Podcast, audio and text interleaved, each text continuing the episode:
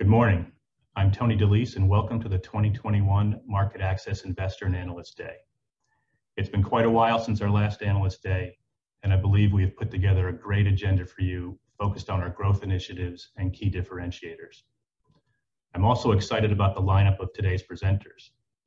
The investment community is obviously very familiar with Rick and Chris Concannon, but you'll also get to hear from a number of our colleagues that typically aren't investor-facing, but have critical roles and ownership for our domestic and international businesses, Open Trading, automation and data solutions, and technology. Turning to the agenda, we have roughly 90 minutes of prepared material. Rick will kick off with a strategic overview focused on the market opportunity and our growth strategy.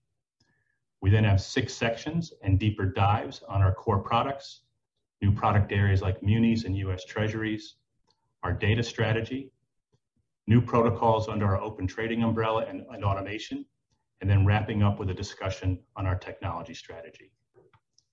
We will take a 10-minute break after the prepared remarks and then begin a live Q&A session. To facilitate Q&A, similar to a quarterly earnings call, we have invited the sell-side analysts who cover MarketAxess to ask questions. In addition, during the prepared remarks, investors may submit questions to us through the Open Exchange portal. You can do this at any time by accessing the Questions tab in the upper left corner of the screen. We'll look for common themes and then pose the questions on your behalf. During today's event, we're going to make forward-looking statements. Let me remind everyone that our actual results could differ materially from what we discuss today, and these statements regarding future events are uncertain by their nature. I'd encourage investors to familiarize themselves with the risk factors discussed in our Form 10-K filed with the SEC. And finally, by tomorrow, we hope to post a replay link and full transcript of this meeting on the investor relations section of our website. So I want to thank you once again for joining us today and look forward to hearing your feedback. Now let me turn the call over to Rick.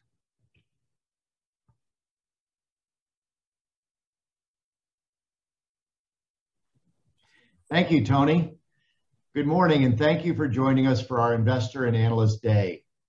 We are excited to share our vision and strategy with you, along with a detailed explanation of the growth initiatives underway. We are enthusiastic about the large and growing opportunity set in front of the company. Transparency is a key value at MarketAxess, and we appreciate your time to share more detail on our business strategy and business model with you. MarketAxess has a 21-year history of innovation and leadership in e-trading for global credit markets. Our primary goals have always been to improve trading efficiency and reduce trading costs for our clients. We have had three main phases of expanding the liquidity pool on MarketAxess for investors. In our early years, we aggregated large dealer liquidity after receiving our early funding from eight large dealers. In the second phase, we expanded the dealer pool, including regional dealers and alternative market makers. And in our most recent phase, we have completed the circle by moving to all-to-all trading through our hallmark Open Trading marketplace. We have also consistently expanded our client footprint outside the U.S. to become a truly global company.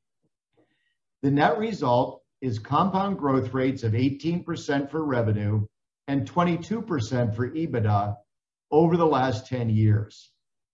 I am confident this represents the fastest growth rates in our space during this period. It is also worth noting that historical growth rates have been achieved almost entirely organically. More recently, we have been active with bolt-on acquisitions to expand our product offering and client network, and you will hear more from Chris on this shortly. It is also important to note that market conditions led to exceptionally strong years, but also single-digit growth years like 2014 and 2017.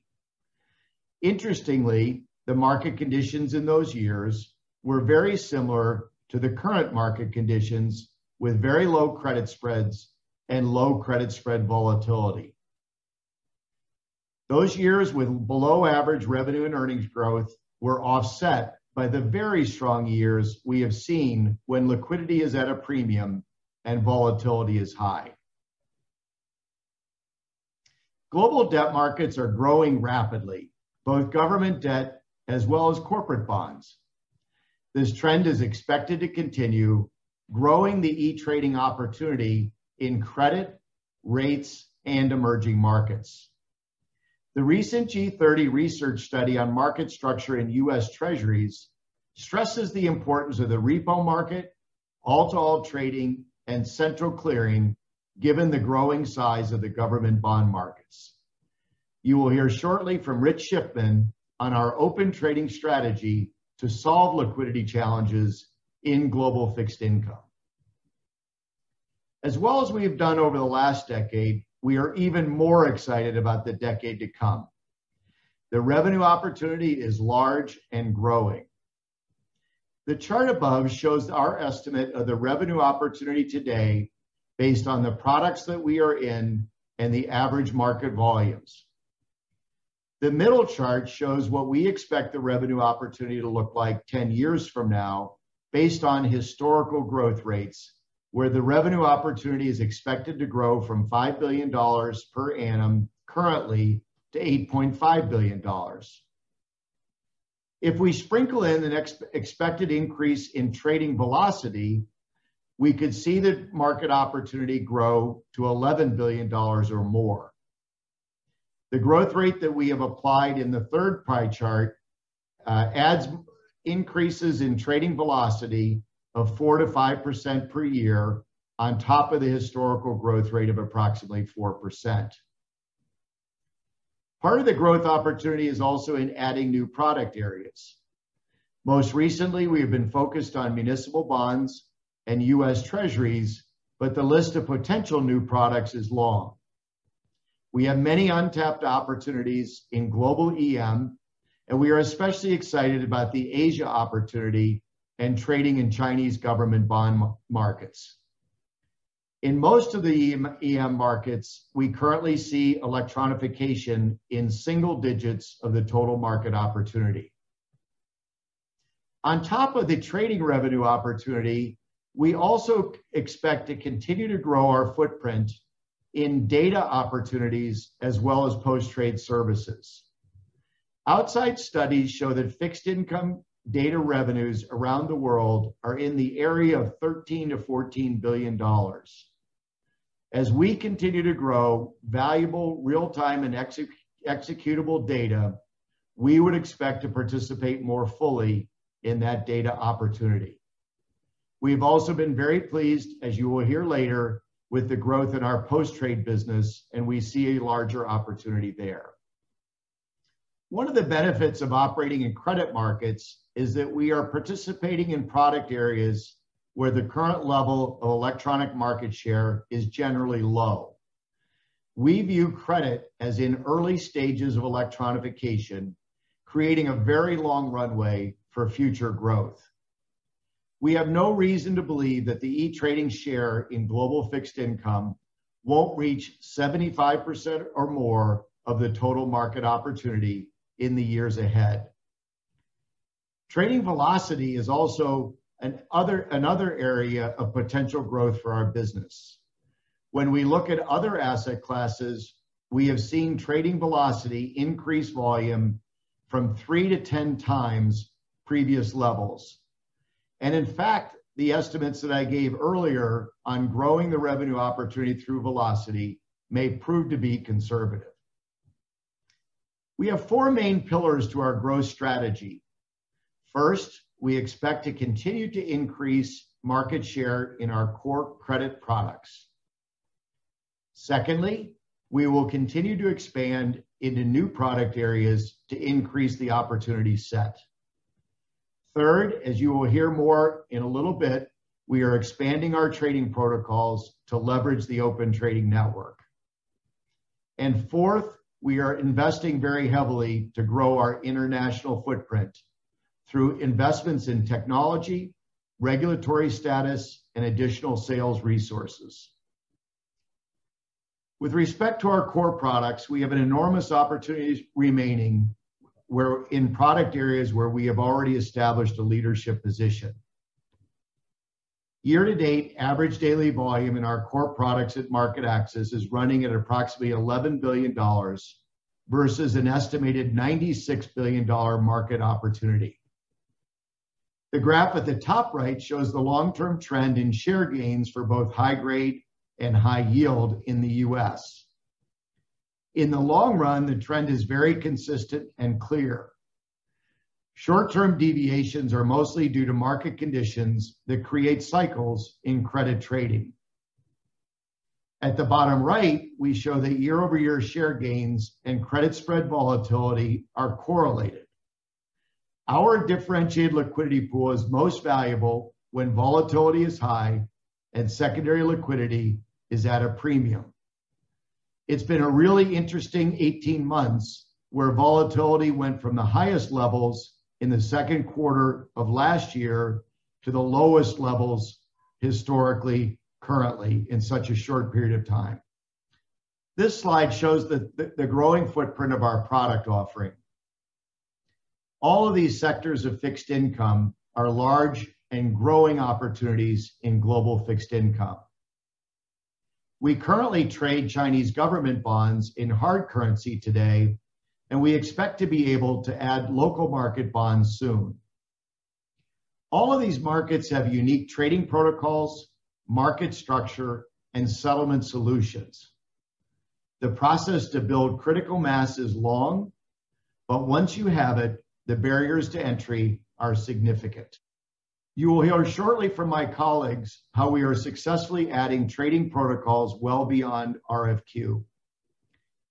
The key thing to remember is that we are the only platform in the world today that embraces all-to-all trading in everything we do.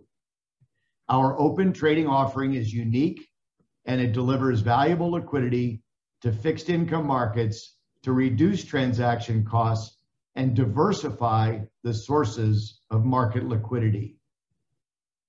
In addition to expanding our product offering, we are successfully adding new and valuable protocols, all supported by all-to-all liquidity. You will also hear today about the great success we are having expanding and diversifying our business internationally. International client revenue has grown from 15% of total revenue in 2016 to 28% currently. Our clients come from 64 different countries, and we trade bonds in over 35 currencies. We believe if we have equal success internationally to the current U.S. business, our revenues will be roughly 50/50 over time. This too demonstrates the large revenue opportunity still in front of us. With that, let me turn the call over to Chris Gerosa to discuss M&A and capital management. Thank you, Rick. I am very excited to be here today presenting to the investment community my first public appearance as CFO. I'm going to present three topics to you today. Our M&A strategy, a historical review of fee capture and the factors that drive variability, and conclude with a snapshot of our capital management strategy and the capital resources we have to invest in the future. Let's take a few minutes to review our M&A strategy. Our focus to date has been targeting bolt-on acquisitions that add new markets, new client segments, new products, or provide data or content that makes the platform stickier. Currently, we do not see the need for a transformational transaction as we believe there is tremendous opportunity to expand our share in the fixed income markets we operate in today. The hallmark of our success has been our ability to focus on growing our core product offering and avoid being distracted by opportunities that do not fit in our wheelhouse. The runway for growth in our current product set is enormous. Our estimated composite market share, which is a combination of high grade, high yield emerging markets and Eurobonds, is just under 20%, and the new products such as U.S. Treasuries and munis are less than 5%. With that being said, any transaction that can help us accelerate our market share growth will be on our radar. However, we will only pursue fairly priced transactions that are expected to provide long-term value creation to our shareholders. Let's take a look at the transactions we recently completed. We acquired Liquidity Edge in the fourth quarter of 2019 for approximately $150 million. This transaction provided us the opportunity to broaden our rates product offering by entering into the U.S. Treasury markets with a dealer-to-dealer solution. The long-term value play with this transaction is to offer U.S. Treasury Treasury trading to our investor clients and expand into European government bonds and other rates products. Chris Concannon and Nicola Hunter will provide a deeper dive on this strategy later in the presentation.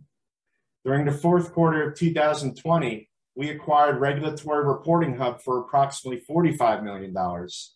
This transaction provided the opportunity to expand the footprint of our post-trade business by adding over 500 clients across Europe while benefiting from the additional trade information that will enhance our data product offering. In just last quarter, we purchased MuniBrokers for approximately $40 million.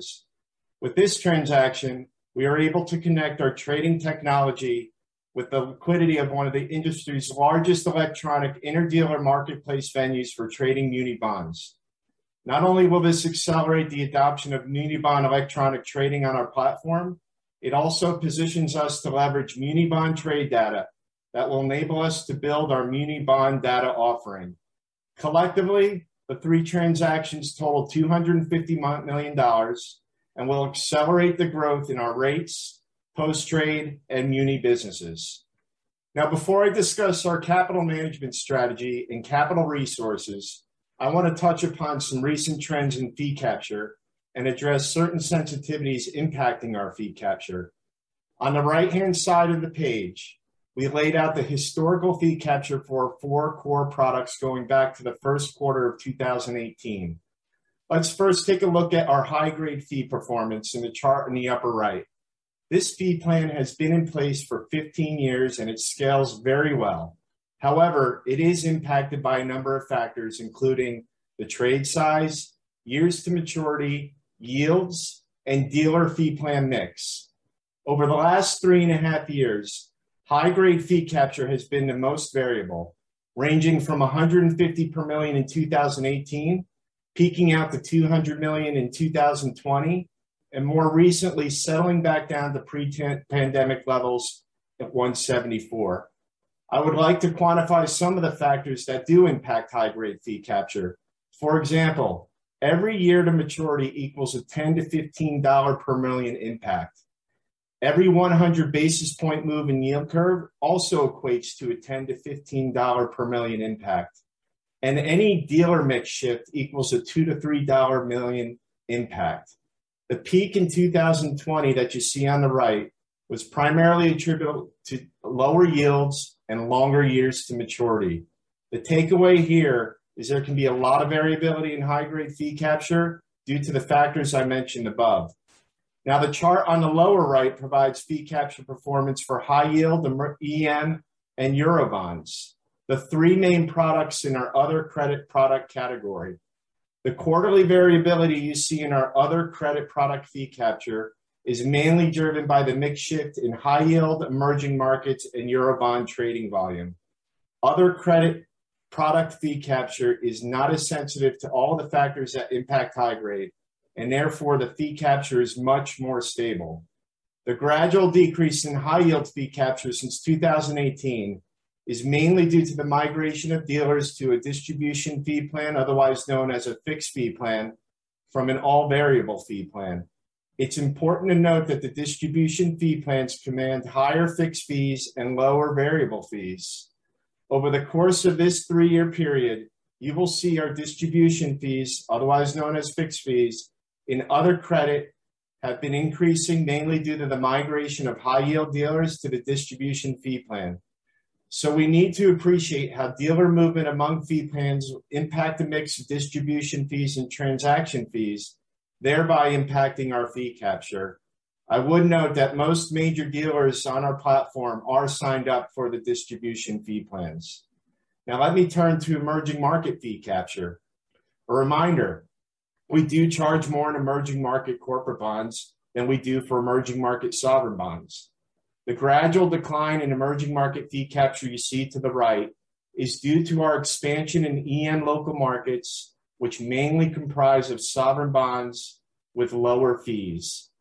Finally, Eurobond fee capture has remained relatively stable.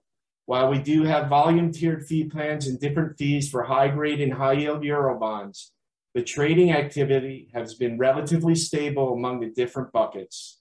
And one last comment on fees. I want to remind everyone at the depth of the open trading network provides significant cost savings well in excess of the fees that we charge our clients. Now let me provide an overview of our capital management strategy and the capital resources we have available to support the investments that will fuel the growth in the opportunities my colleagues are about to present to you today. Our trailing 12-month free cash flow has experienced strong growth since 2015, reaching $320 million at June 30th, 2021. This strong cash flow generated from our operations enables us to support three main areas of focus: continued investments in trading system enhancements, opportunistic M&A transactions, and returning value to our shareholders through consistent dividend and share repurchase programs. Our recent M&A investments I mentioned earlier were supported by our organic cash flow, and we have consistently increased our annual dividend since 2011 and continue to repurchase shares to offset dilution from new equity awards. The strong cash flow has also enabled us to support our cash deposits and liquidity requirements associated with our self-clearing activities while accumulating a cash balance in excess of $400 million. We do believe our broker-dealer subsidiaries are well capitalized today to support the future growth in the business. As of June 30th, our regulated subsidiaries had $550 million in excess regulatory net capital, including $343 million at our self-clearing broker-dealer MarketAxess Corporation. We maintain a $500 million unsecured credit facility with an additional $250 million accordion feature at MarketAxess Holdings to provide additional cash resources if needed to support general corporate needs including our strategic investments. I hope you appreciate the low risk profile of our unlevered balance sheet and the very strong capital position we are in to support the full investment agenda that will expand our global footprint and market share in the addressable market, which I remind everyone could surpass an $11 billion trading opportunity in 2031. Now let me turn it over to Kevin and Christophe to discuss our core products. Thank you.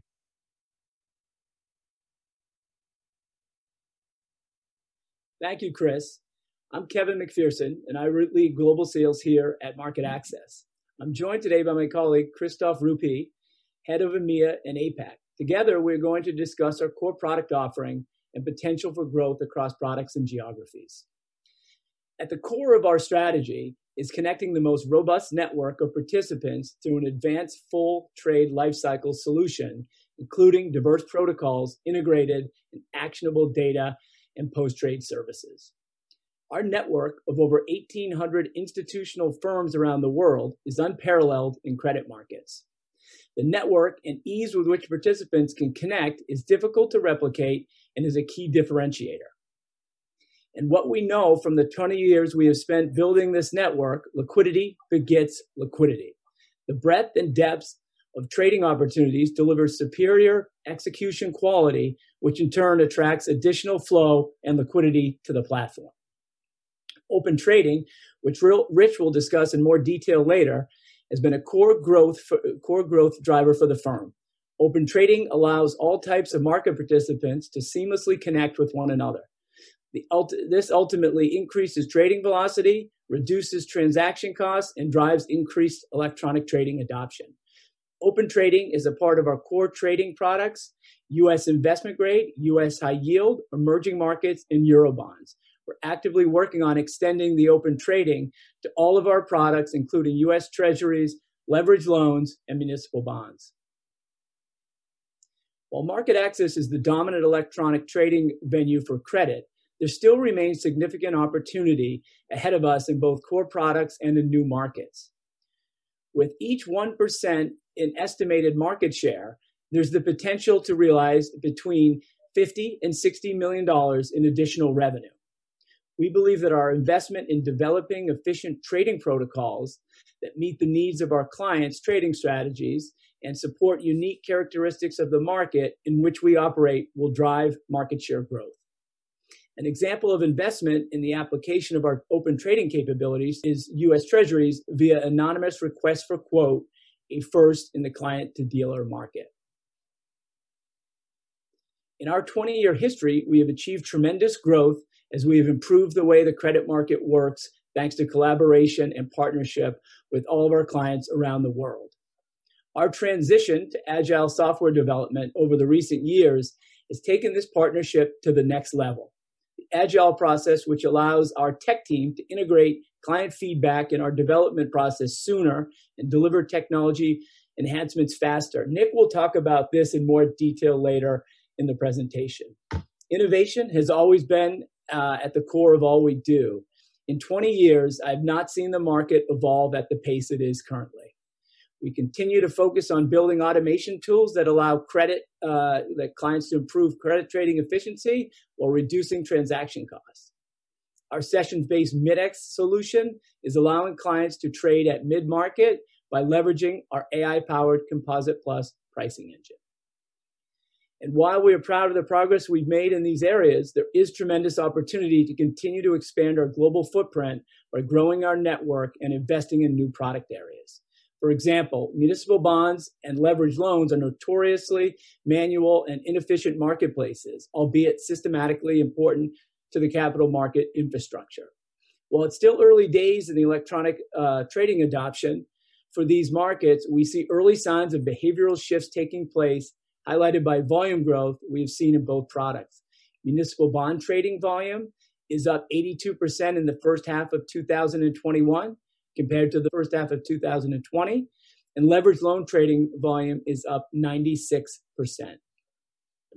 As I've said, our network is of over 1,800 firms. It's a true differentiator, and we're encouraged with the trends towards further diversification and types of institutions and the way they interact on our platform. Across all of our core products, we've seen significant growth in the number of active firms around the world in the last five years. Our business with hedge funds, ETF market makers, private banks, and dealer segments is expanding and evolving rapidly, leading to new product development designed for their specific needs. Highlighting a recent shift in market dynamics, dealers are now seeking liquidity via open trading at a record pace and have conducted over 250 billion in volume via the dealer RFQ trading protocol this year. In many cases, investor clients are responding as the liquidity provider to dealer RFQ inquiry. While dealer RFQ has experienced significant growth in the past year, there is still material upside as it only accounts for 10% total MarketAxess trading volume during the period over 29,000 orders, 15 billion in notional value available through open trading on an average day in second quarter, dealers can source liquidity from across the market. The diversity of participation on MarketAxess is truly unique, driven by the connections created by the open trading marketplace. Now let me hand it over to Christophe to walk you through our global expansion strategy. Well, thank you, Kevin. That's great. And hi, everyone. My name is Christophe Roupie. I head MarketAxess for EMEA and APAC. And it is a pleasure to spend the next few minutes on the growth of the international business. I would like to focus on three underlying themes. Client diversification and new protocol adoption being the first one.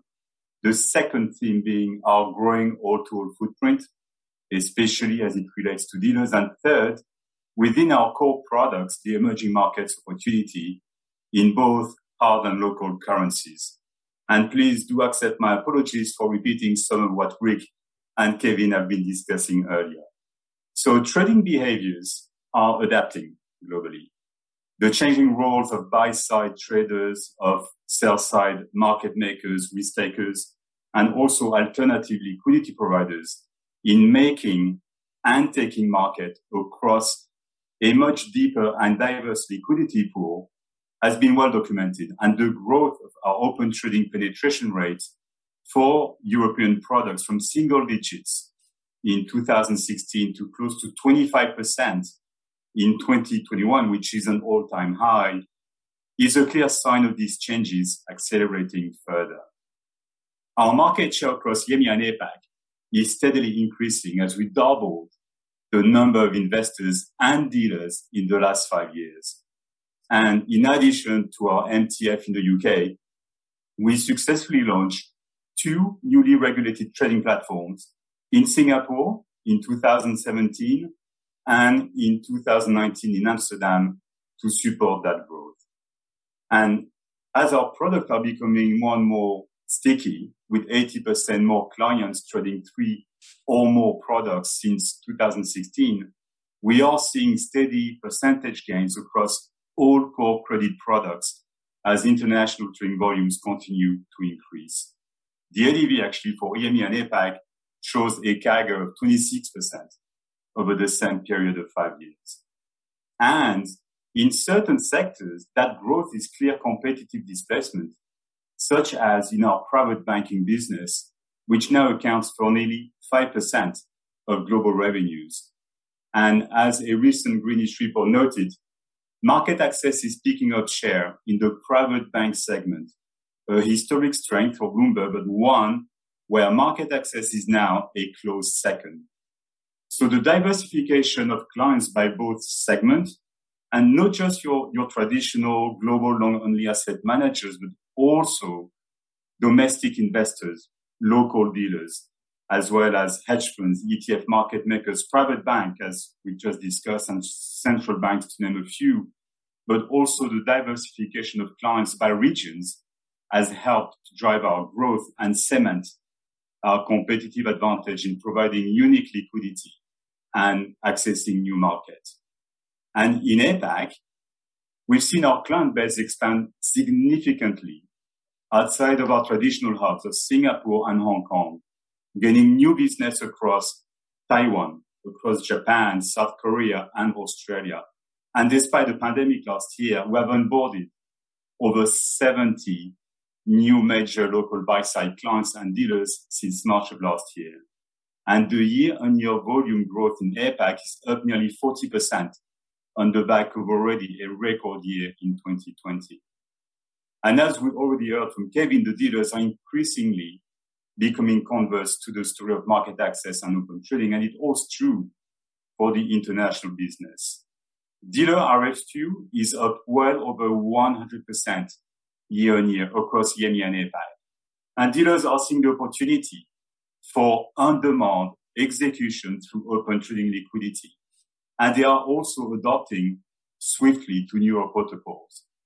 And alongside the ability to initiate RFQs and take liquidity through our open trading network, dealers can now use MIDEX, our session-based mid-price matching protocol.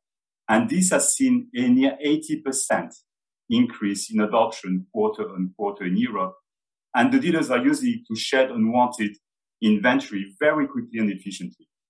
So open trading is unique to MarketAxess and its many benefits are increasingly driving more dealer activities onto our platform. And clearly, as we look forward to expanding our footprint and growing our market share in existing and new products and market, it is clear that dealers will play a vital role. And before we look at the last theme, which is the emerging market opportunity, I would like to point out how the addressable markets in which we are competing for share in EMEA and APAC is big. And what we're facing really is the phone, is the traditional client to dealer relationships, and it does remain our key competition. And going back to Greenwich in one of their latest reports, they actually noted still the significant lag between Europe and Asia and the US in the adoption of new execution protocols. So there is a, a large runway and therefore a very large opportunity to further drive adoption of all-to-all trading and automated trading in particular. And we see every day by talking to our clients and dealers the increase in systematic, in data-driven and quant-built investment and trade execution strategies. And we also see the shifting dynamics between the portfolio managers on one side and their execution desk. And actually, emerging markets have been a showcase for new protocol adoption and technology enhancements. We're looking at execution management system integration, looking at new protocols like portfolio trading, RFM, or request for two-way markets to support block trading, looking at curve trading, switch trading, looking at auto execution, all being rolled out or enhanced for EM trading in the last few years. Emerging markets ADVs up over 15% year on year, including several record months of trading activities. We do support 26 local emerging markets, and we are adding new markets as index inclusion actually grows. We are deepening our onshore domestic liquidity across these local markets as they make up a significant portion of our EM growth. And EMEA and APAC is a core part of that global EM narrative. And it includes, of course, India and, of course, China, where hard currency credit bonds are now the third most trading EM product on MarketAxess. And in 2020, we were voted the best emerging markets trading platform by clients from across all our markets. And I believe that we're extremely well positioned to increase our dominant position in the years to come as our trading community keeps expanding into new markets. And last but not least, and Kevin referenced data, the best data wins, and we have the best data. That underpins the success of everything that we're developing, from new automation tools to expansion into European government bonds or developing new EM local markets and launching new protocols. Our ability really to, to capture, to aggregate, analyze, and integrate real-time, accurate pre-trade pricing data seamlessly into the trade execution workflow is a key differentiator our clients have confidence in our ability to bring the right data, intelligence, and technology to even the most inefficient and illiquid of markets. Data gives our clients the confidence to use new protocols or even to trade bigger sizes on our platform. So time now for, for me to pause and hand it over to Chris and Nicola to talk you through our investments in new products. Thank you for listening.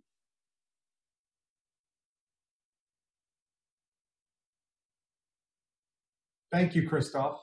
I'm Chris Concannon, President of MarketAxess, and I'm here with Nicola Hunter, our Global Head, Head of Rates, to talk about our new product opportunities. A key element to our growth strategy is leveraging our client network, our dealer network, and our platform functionality to expand into other product areas. Over the years, MarketAxess has successfully executed this strategy in high yield bonds, euro bonds, and more recently in emerging market bonds. In recent years, we have made significant investments in municipal bonds, U.S. Treasuries, and ESG-related bonds. As you can see, the municipal bond market is over 4 trillion in notional outstanding, with nearly 5 billion in daily turnover. Electronic penetration of this market is very low, at an estimated 10 to 15% of the market. We believe the municipal bond market is ripe for electronic trading adoption. Not only is there significant opportunity for greater electronic trading in munis, but there is a significant revenue opportunity as well. For every 1% in market share gains, we could realize approximately 10 million in additional annual revenue. Like other markets that have converted from manual phone-based models to a more automated electronic workflow, these conversions can take time. However, we have recently seen increased adoption of our electronic muni bond offering as more and more large investors wrestle with the costs associated with supporting this highly manual market. In the first half of 2021, over 11 billion in municipal bonds traded on MarketAxess. To help us accelerate our growth in munis, we recently acquired MuniBrokers, the leading interdealer electronic platform. Integration efforts are well underway, and we anticipate a sizable contribution from MuniBrokers to our overall municipal bond business. Over 18 billion of municipal bonds traded over MuniBrokers in the second quarter of this year. We are also making strides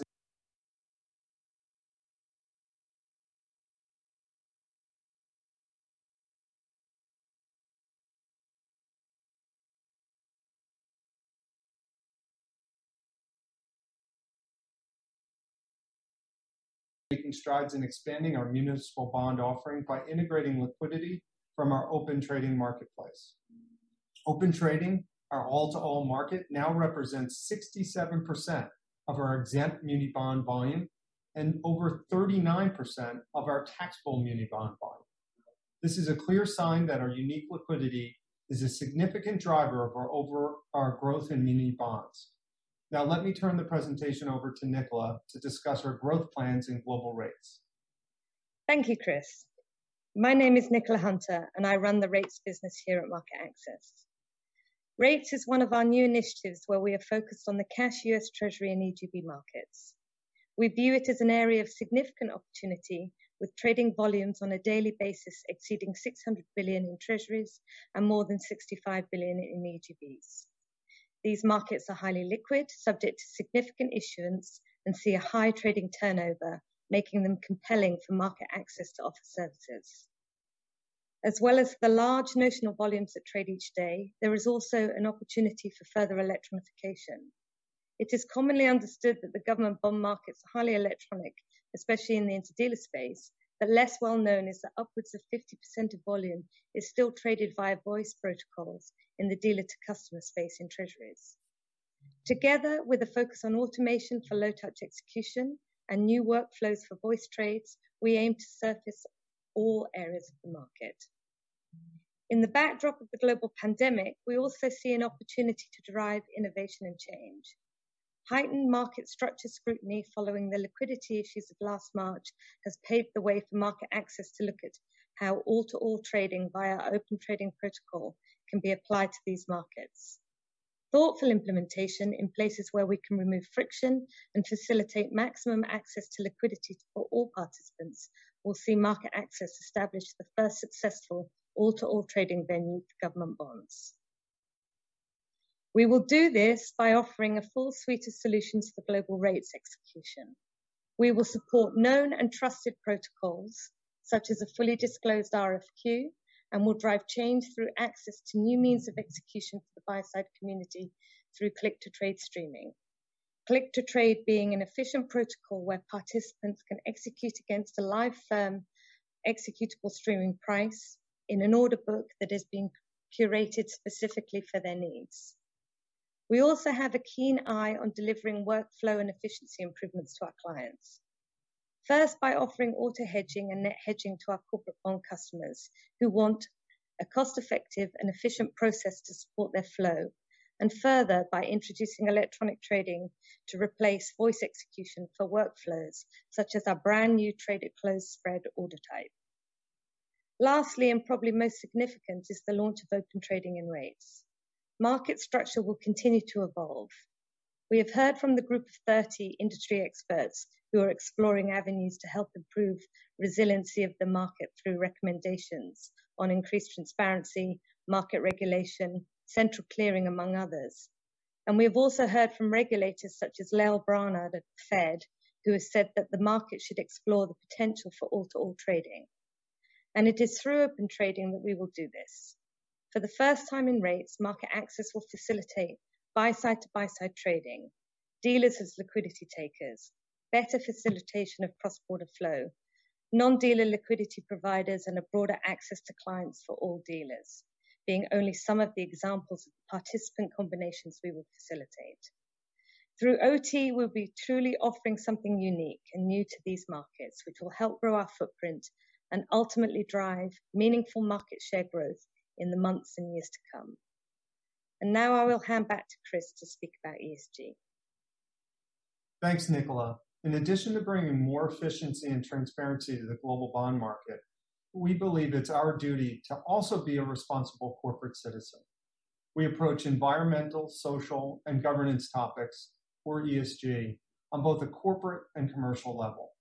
Our four pillars of corporate citizenship guide our thinking and have helped shape our commitment to these important topics, including our corporate governance, our promotion of diversity, and our corporate philanthropy. Last year, we signed the UN Women's Empowerment Principles, and I'm proud that four of our female leaders across legal, product management, and technology have won highly respected industry awards for their contributions to our markets. We are also expanding our philanthropic and community partnerships, and in the fourth quarter of 2020, we established the MarketAxess Charitable Foundation. As part of that, we have supported important work being done in New York, London, and Singapore to bring food to those in need throughout the pandemic. In addition to our corporate ESG responsibilities, we see a great opportunity to help our clients solve their own ESG-related needs. ESG-related investment products are expected to grow to over 50 trillion by 2025. As a result, we are delivering ESG-related trading solutions to help our global clients satisfy their own ESG mandates. In 2020, we launched our Trading for Trees program, which helps clients seamlessly identify and trade green bonds on market access MarketAxess. It also provides ESG-related incentives by planting five trees for every 1 million in green bonds traded on the platform.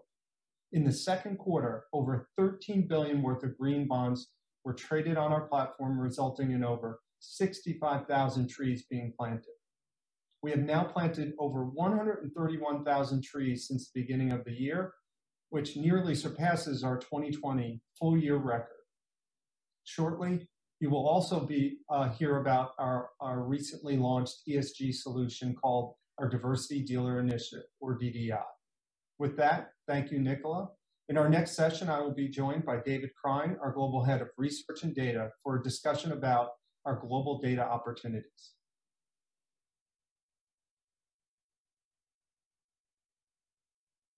Joining me today is David Krein, our Global Head of Research and Data. We'll be discussing our growing market data opportunity. As you can see, the global revenue opportunity for fixed income data is quite substantial. Fixed income markets are generally illiquid, the liquidity is fragmented, and transparency standards are inconsistent across the global markets. Those challenges increase the value of fixed income data generally, particularly real-time pricing data.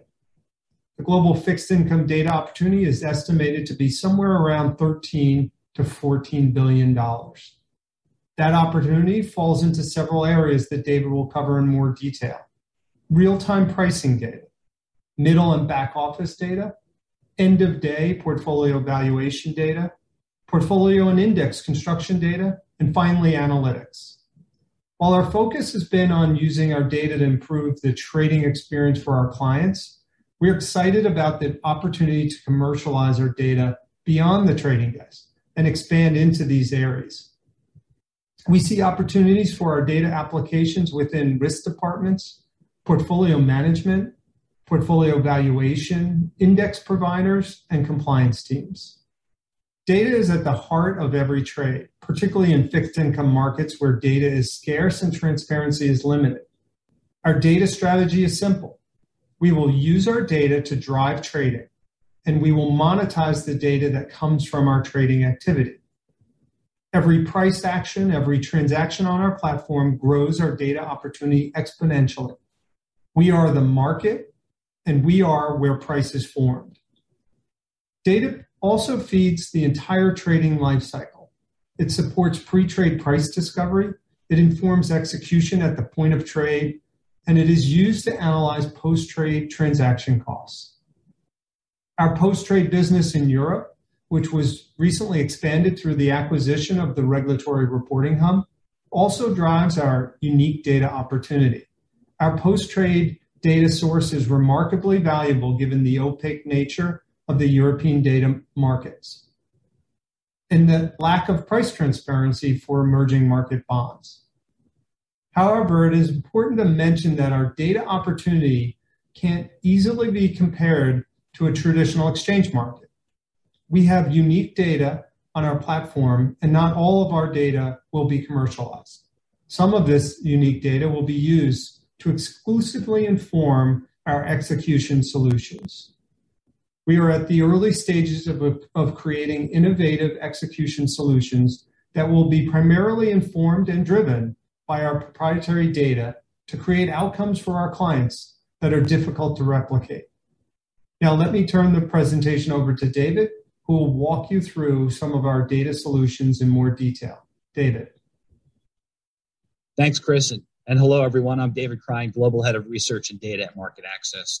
Uh, picking up where Chris left off, it's worth it's worth detailing how we build and deploy data products at MarketAxess. The left side of the slide showcases a stylized example of how we think about and approach the challenge. First and foremost, we prioritize three key product areas to drive trading innovation pricing tools, liquidity tools, and analytics. We very specifically look to leverage our unique data points and derived insights to maximize trading usefulness and must have stickiness. Capturing more data, more market data, doing so faster uh, are also important qualities. And then we incorporate these new and new products into existing and forthcoming trading protocols, including our automation suite, to improve trading efficiency and provide effective trading differentiation versus competitors. The output of that process includes some of the functions shown in the center of the slide. On our trading system, we display Composite Plus and Axess All and our price discovery widget. These data products are delivered into market making functions among liquidity providers. They facilitate auto execution and auto responder functionality within our automation suite. Post trade, they provide and support transaction cost analysis as well as other analytical functions. There's a range of ways in which we can measure the usefulness of these tools. I've included two of them on the slide on the right. In the upper right, we're looking at client or liquidity taker side activity of our AutoX functionality on both account and volume basis. That upward slope means that there's more activity in our AutoX functionality over time. As it's grown, that functionality has included Composite Plus as the threshold price for virtually every transaction that occurs in that facility. That our Composite Plus is the basis for that liquidity occurring for clients, being delivered for clients. In the lower right, we look at the total number of algo trades and responses on our platform. Within our ecosystem, the MarketAxess algos that deliver prices are often powered by and informed by the data products that we deliver to those clients, to those dealers and liquidity providers. They're generating prices to facilitate liquidity. Those prices come from, in part, the data products that they receive from us. The other side of our business is the commercial data side. The left side of this slide showcases our information services revenue over the last five years. That consistent growth comes from our current product suite, showcased in the center of the slide. Composite Plus, our real time algo price, Axess All, our intraday trade tape for European bonds, uh, Trace, as well as Trax, represent the standards by which clients understand traded activity in those respective markets. Bond Ticker is our front end GUI for analytics and real time data and other various uh, bulk data offerings. These specific examples lead our product suite and our commercial offerings with our clients. A key lesson that has come from the process of delivering these products to clients is that there are applications for these best in class products for functions beyond simply trading. The opportunity to grow data revenue is substantial throughout the larger fixed income market. Chris alluded to some of these earlier, and I've included some of them on the slide on the right. Real time data and closing NAV, middle and back office functions, including risk, indices and portfolio evaluation and construction, and other analytical applications are all critical parts of the fixed income ecosystem, and our products can be used to support those functions. It's worth spending a moment on Composite Plus as a specific example of how we launch and continue to innovate over time. Composite Plus is our real time algo price. We launched it about four and a half years ago, initially for the US market, We've since continued to roll out enhancements in a number of ways that have grown its usefulness as a commercial data offering, but also within the trading system. After the US launch, we rolled out European offering for European corporates, as well as emerging market hard currency bonds. We've since added a number of other markets, including SaaS, uh, European government bonds, and non dollar markets such as Japan, Australia, and New Zealand. All of those in aggregate facilitate engagement and trading on our platform. We have further plans to continue to expand coverage from our current roughly 30,000 bonds in real time to more than 200,000, which would give us roughly 99.9% coverage of our market universe. Lastly, it's worth touching on a new market opportunity that is well established outside of MarketAxess, but we've recognized an opportunity using our data and analytics to power innovation in that space as well. We sit near the center of the index and asset management ecosystem. Managers, issuers, and ETF authorized participants all trade on our platform. And we've seen many of the specific challenges related to global corporates. There's often a poor relationship between a bond's inclusion in a portfolio and its tradability. We've also seen slippage between on, for on-demand trading of bonds and baskets, which remains a challenge. Our data can be used to better define liquid instruments for managers by focusing on accurate real-time pricing and demonstrable liquidity. This allows us to help resolve the pressing issues and enables further AUM growth especially in the ETF space, which facilitates even further uh, more trading on our platform. Initially, we've evaluated the US market, but we can easily expand this approach to other markets, including Europe and emerging markets, but also across specialty and custom designs, including uh, ESG. With that, I'll turn it over to Rich Schiffman, who will talk about our new trading functionality.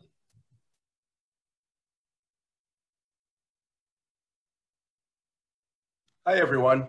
I'm Richard Schiffman, and I'm responsible for the open trading business here at MarketAxess. I'm going to talk about OT, plus our broader product strategy around new protocols, and then I'll turn it over to my colleague, Chicky Matthew, who's going to review our new diversity dealer initiative. So, what is open trading? Open trading is MarketAxess's industry leading all to all trading service. It provides our clients with the deepest, broadest liquidity pool possible while delivering big cost savings when they trade.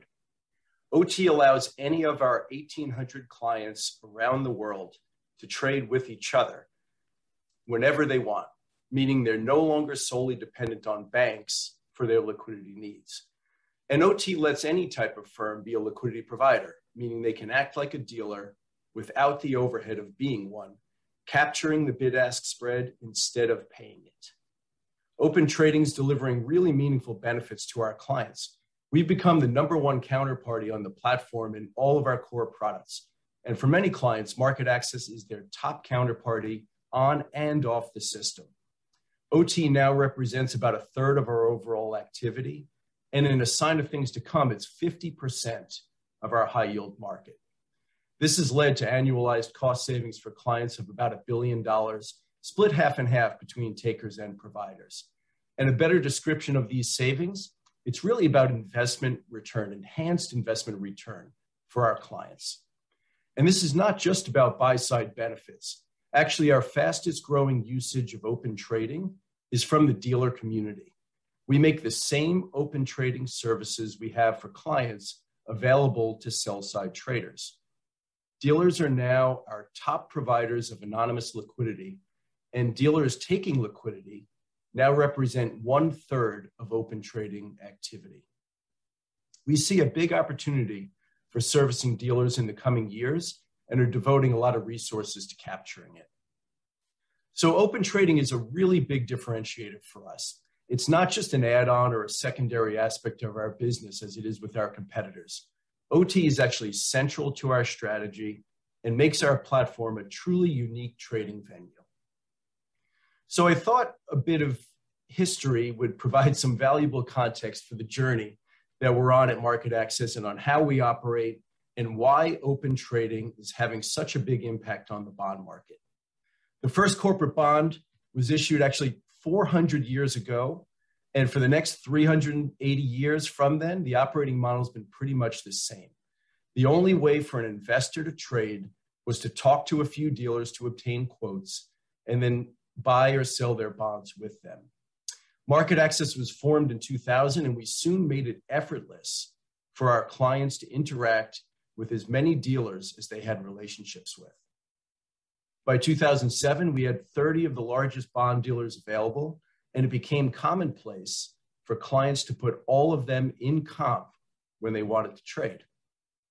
During the financial crisis, large banks drastically reduced their capital for market making, leaving bond investors desperate for any new source of liquidity they could find.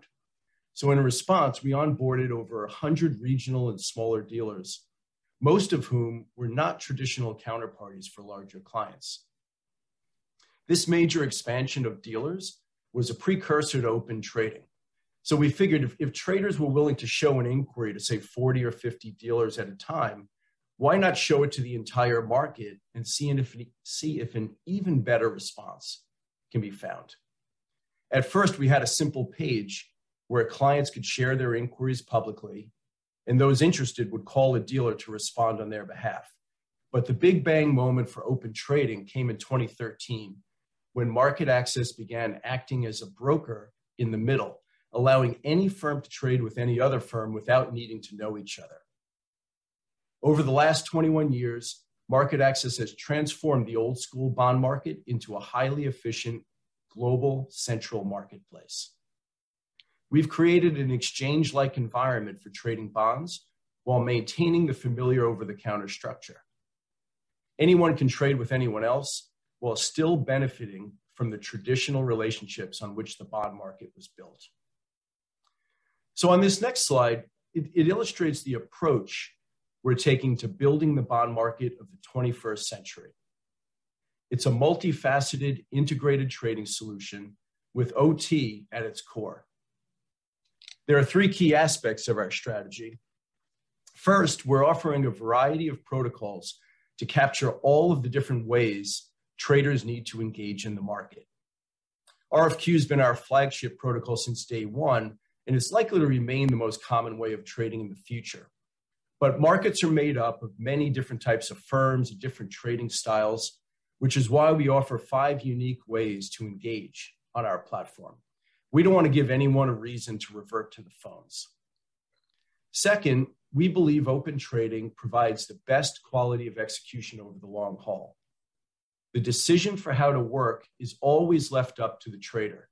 But the record is clear best execution is achieved by engaging broadly in the market. If there's a better price available somewhere, you should get it. A single relationship with MarketAxess opens up the global investment community as potential counterparties. The third leg of our strategy is to allow all of our assets to be leveraged across all of the trading protocols. So we've got our vast global network of clients and dealers, 1,800 firms, just about everyone that matters is onboarded to MarketAxess and is ready to trade. And the entire network is available on each of these protocols. Straight through processing offers a highly efficient workflow. We support 100% electronic flow from order inception to trade completion, including post trade allocation. Every trade, regardless of how it's executed, uses our STP.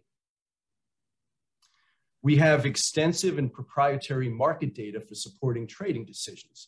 We provide the market color and the context for traders to work independently, no longer needing the conversations with salespeople on the phone. And then finally, automation services that boost trader productivity. Today, AutoX lets traders execute far more line items than they can do so manually. In the future, AutoX is going to help traders take advantage of all of these protocols and do it in a unified manner. These capabilities drive our platform, allowing clients to leverage their investment in our service while having consistent operations across a variety of trading solutions. So, let me talk a little bit more about the protocols themselves uh, RFQ, I mentioned already. That's our original and remains our flagship protocol. It's where most of the trading is taking place today, particularly with lists. It's most familiar to traders because it really is just a, an electronic version of the way people have always worked in the bond market. Of course, a lot more efficient. And it remains the most broadly applicable service for the widest range of bonds. Portfolio trading is relatively new, represents about 3.5% of the market right now, and it's really just a specialized version of RFQ list trading. It has some key characteristics that differentiate it, uh, that being large number of line items can be done at one time, and it's often with buys and sells on the same list. And guaranteed execution is a really attractive part of it for the entire portfolio, and also having it all done at a single net price versus having to look at individual line items. Now, portfolio trading, it's definitely in the early stages and still evolving. Uh, much of it really is single dealer voice negotiation with electronic processing. Next year, our plans are to incorporate open trading into portfolio trading so that clients can get its benefits combined with more competitive best execution that comes from the OT model. Next, streaming. So there's a lot of talk about streaming now in the markets, uh, dealers streaming directly into clients, um, which, you know, it's nice information to get. We think that's a pretty inefficient model because that's a lot of direct bilateral connections that need, uh, need to be made. What we do is we reduce the complexity by providing a single place for clients to receive all of the content from the dealers, as well as being able to trade bilaterally with them. Most importantly, we offer open trading streams as well. So any firm in the market, not just dealers, can stream prices out to any others and then trade through our anonymous protocol. Next is uh, central limit order books. So we launched our CLOB that we call Live Markets about a year ago. It's a true live and executable order book, just about as close as you can get to trading bonds in an equity style manner. It's designed for the most active segment of the market where price transparency is high and uh, it's a faster, more streamlined trading style uh, that we think makes sense for those types of bonds. Investment grade came first, and um, high yield is going to be launching uh, later this fall. We've got four dedicated market makers live already, including Goldman and Barclays, with more on the way. Then uh, matching sessions. So we launched our matching protocol called Mid-X in the Eurobond market last fall. And Mid-X involves a once a day session where traders submit lists of buy and sell orders and then match up at mid market using our CP plus uh, pricing. And then each party sharing in the savings on the execution. So it's a great protocol for cleaning up line items. Not really applicable when time is of the essence because it's only once per day, but a really easy way to uh, said clean up line items and uh, basically split the bid ask spread.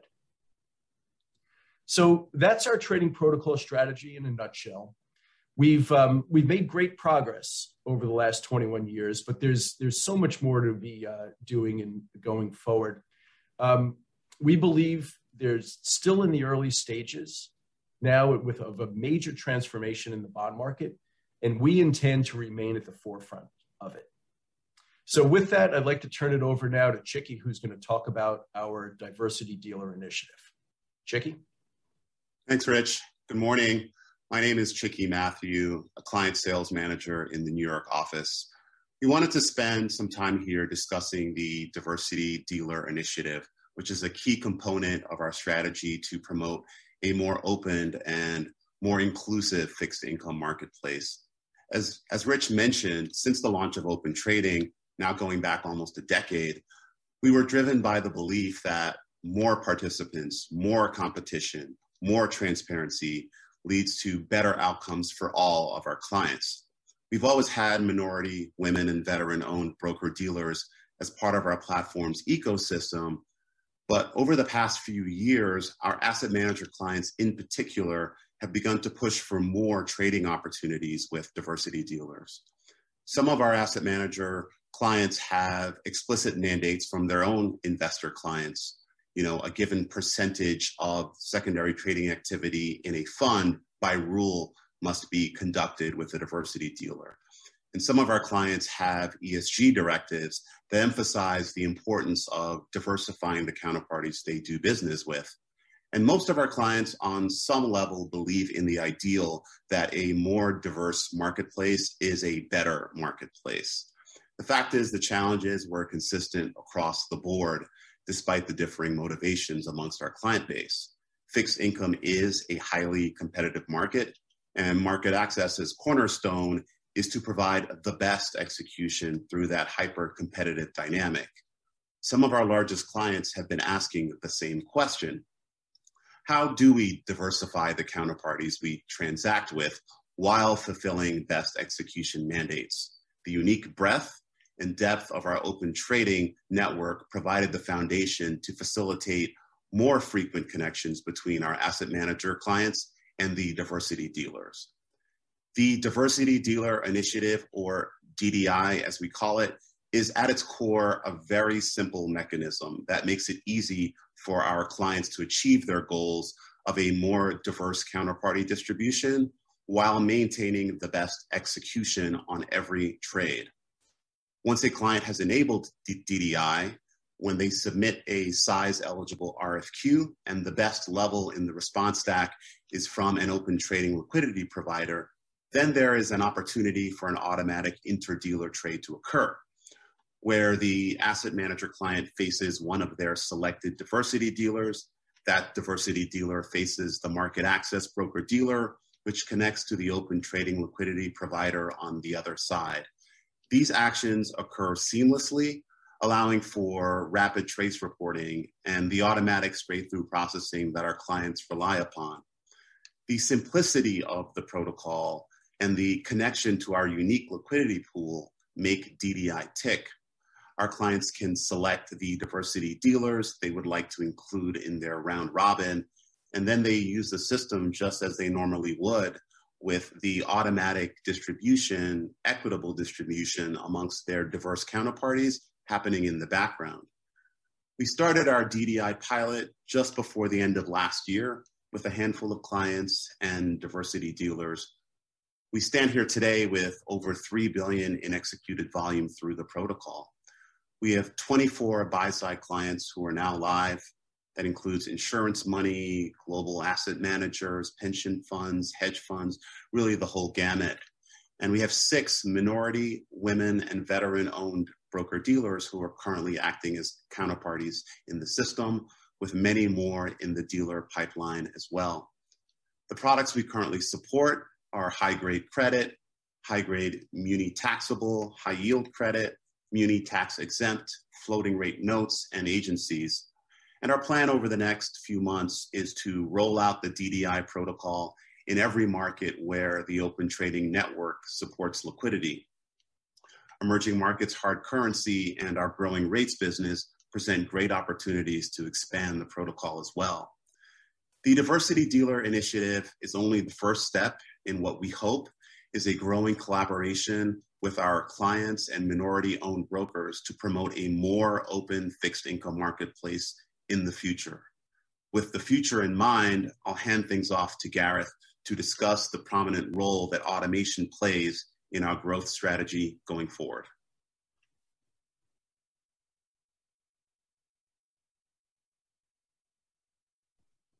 Thanks, Chicky. I'm Gareth Coltman, Global Head of Trading Automation at MarketAxess. I'm going to be talking to you today about the growing use of trading automation in fixed income markets and how MarketAxess automation solutions are helping our clients increase efficiency and gain execution advantage.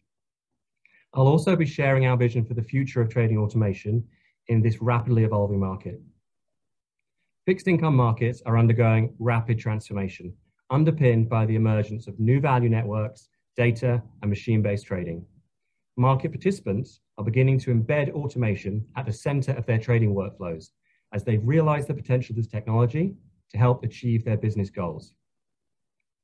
Despite increasing adoption in recent years, we believe that we are only at the beginning of this innovation journey, with clients today largely focused on automating their electronic trading workflows, for example, automating the submission and execution of RFQs.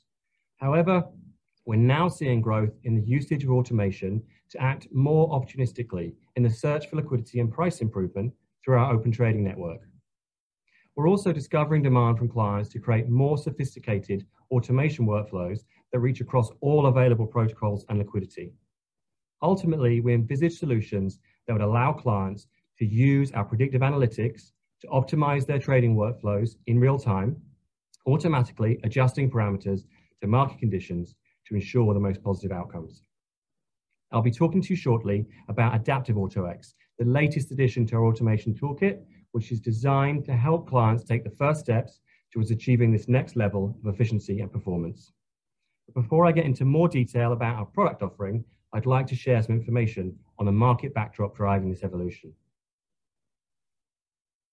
The history of trading automation technology in capital markets is a well-trodden path, with the explosion of algorithmic trading equities and listed derivatives in the 2000s, and more recently in FX markets.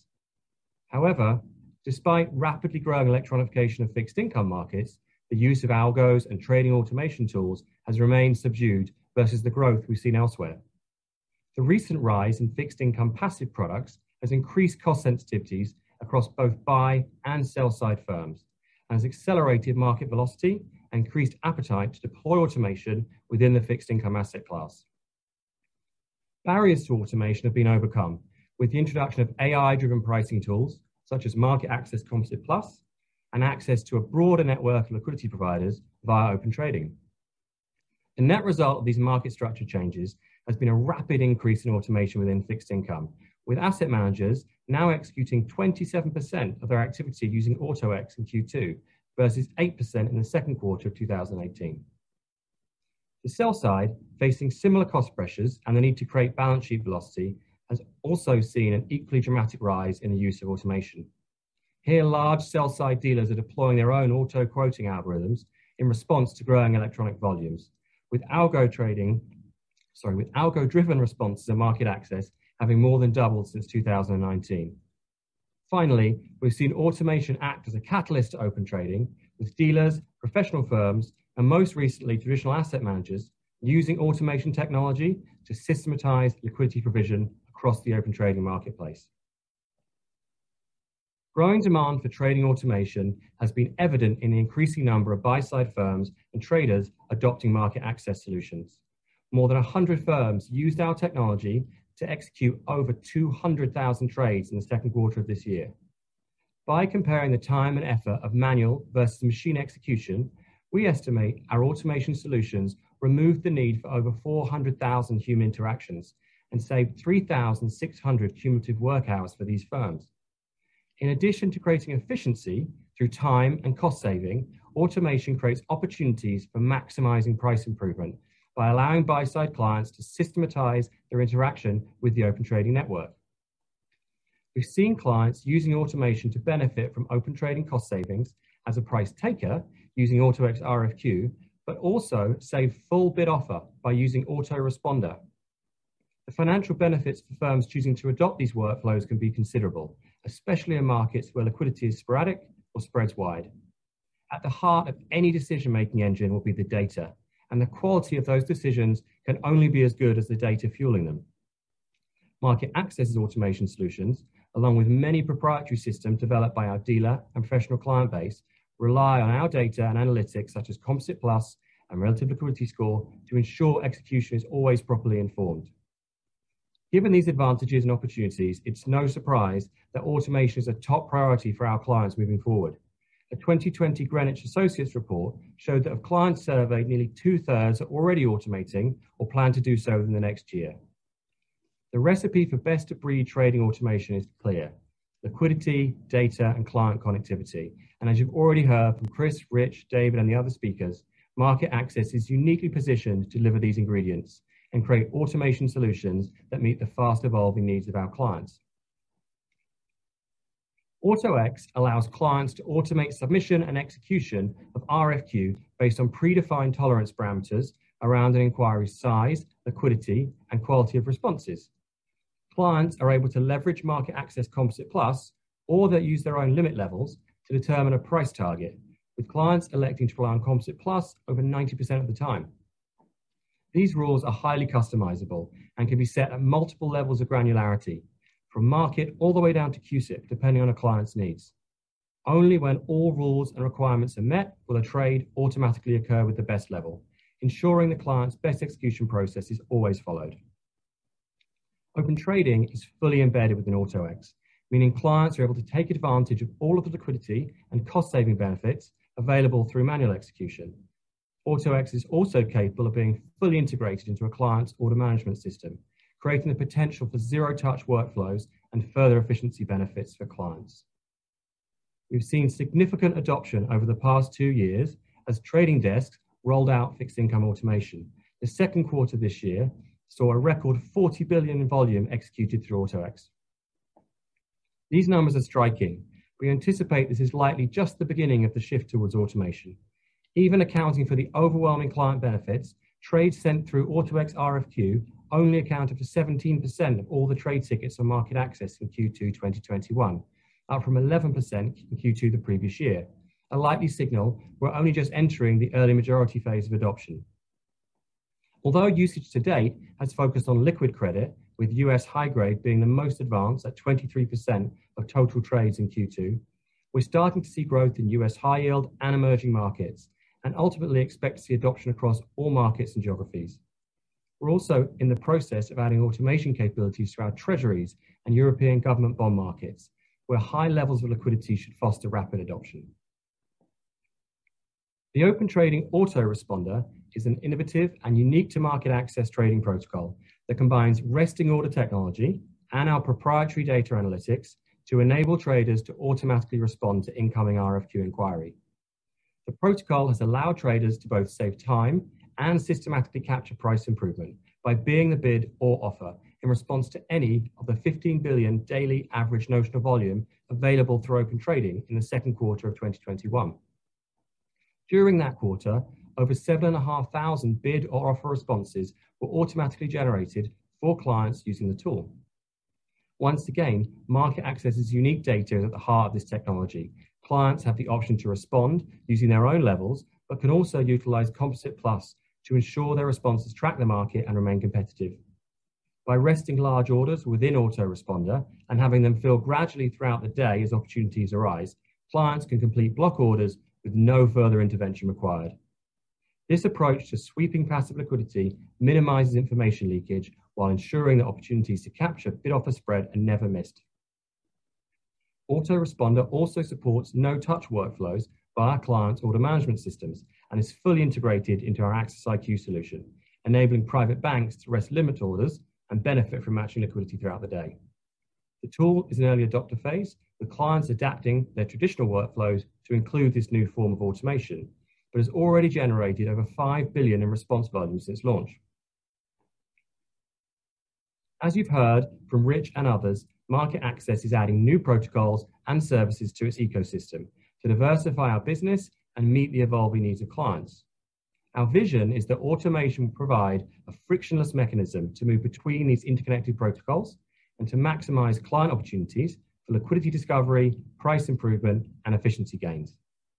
Adaptive AutoX will extend our automation rules engine to support more sophisticated multi-step workflows and provide automated access to the entire suite of MarketAxess trading protocols. It will allow clients to rest large blocks within the MarketAxess ecosystem and then leverage our unique predictive analytics to drive choices around protocol selection, timing, sizing, or sequencing of workflows. We've already taken our first steps with clients. Adaptive AutoX launched in beta in Q2. This initial release offers workflows to a trader that can automatically transition from liquidity provider to liquidity taker based on time or residual order size triggers. We're pleased to see multiple clients are already experimenting with these new workflows, and we plan to add further protocols in the coming months. We believe this technology will supercharge efficiency and cost benefits for clients, but also be a catalyst for MarketAxess growth, lowering barriers to adoption of new markets and protocols. Thank you very much for listening. That's the conclusion of the trading automation section. Now I'll hand over to Nick, who's going to walk you through our technology investment strategy.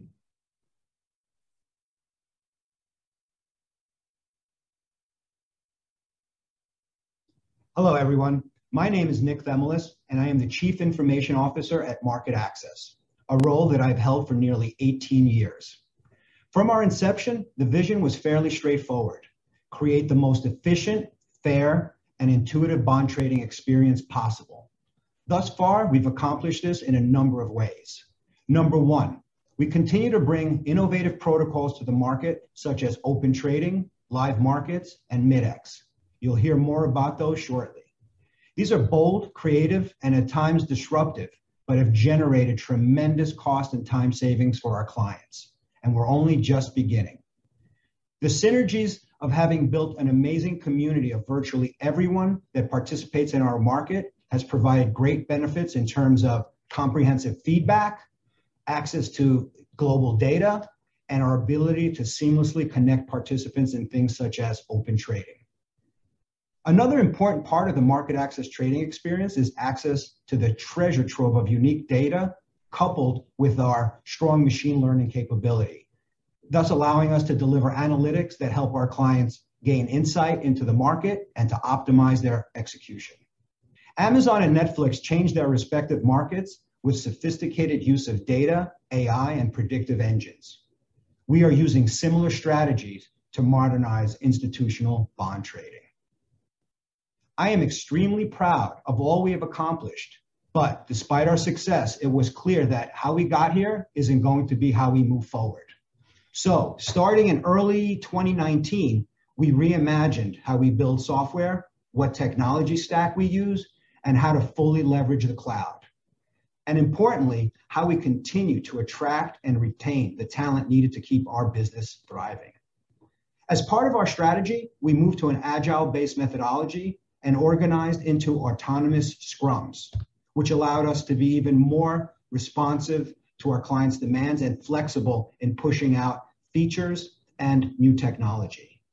The last year, we saw our pace double from prior years and I attribute much of that to this re-architecture of our delivery method. Now let me turn it over to our CTO, Madhu Chalamani. Thank you, Nick. I am Madhu Chalamani, Chief Technology Officer for MarketAxess. At MarketAxess, we are on a mission to define the future of global bond trading using modern technologies. We believe modern technology platform provides us a sustainable competitive advantage for years to come. There are four key pillars to our modern technology platform data, cloud, machine learning, and automation. Access to broad and deep data sets is key for building new and innovative products. Between our trading and post trade ecosystems, we have near real time access to billions of data points. Our enterprise data platform built from ground up using modern technologies, allowing us to access and process the data quickly and efficiently. Cloud technologies have been fully adopted across MarketAxess technology portfolio. We're effectively applying cloud technologies to improve speed to market, speed of innovation, and productivity across all our technology functions. There are a number of our applications already running in the cloud.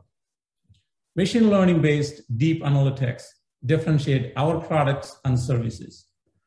We're among the trailblazers in applying machine learning to solve real world problems. Our award winning CP Plus product suite is fully leveraging machine learning. We strongly believe data and analytics are essential part of everything we do. We have strategically built a deep pool of talent and capabilities on machine learning technologies. Lastly, we have adopted automation everywhere approach to automate all repeatable tasks across the technology delivery process. This is allowing us to deploy precious human capital for high value work. Many of our capabilities already run on the modern technology platform. To give an example, Live Markets, which is a central limit order book with click to trade live pricing, fully built on our modern technology platform. This is a highly innovative product, first of its kind in the market. Another example is Mid-X, our newest session-based protocol. This is running entirely in AWS. Our modern technology platform enabled us to bring this product to market quickly and efficiently. This will conclude my highlights on our technology modernization. Thank you very much. I will now hand over to Christine to talk about talent. Thank you, Madhu. Hi, I'm Christine Nolan, Head of Trading Technologies at MarketAxess. We heard from Nick and from Madhu about our great tech stack and our adoption to Agile, and which helps us deliver features and products faster to our clients. Now, in addition to that, we need great talent and great people to implement our vision, our technology vision, so we can continue to deliver at this pace to our clients.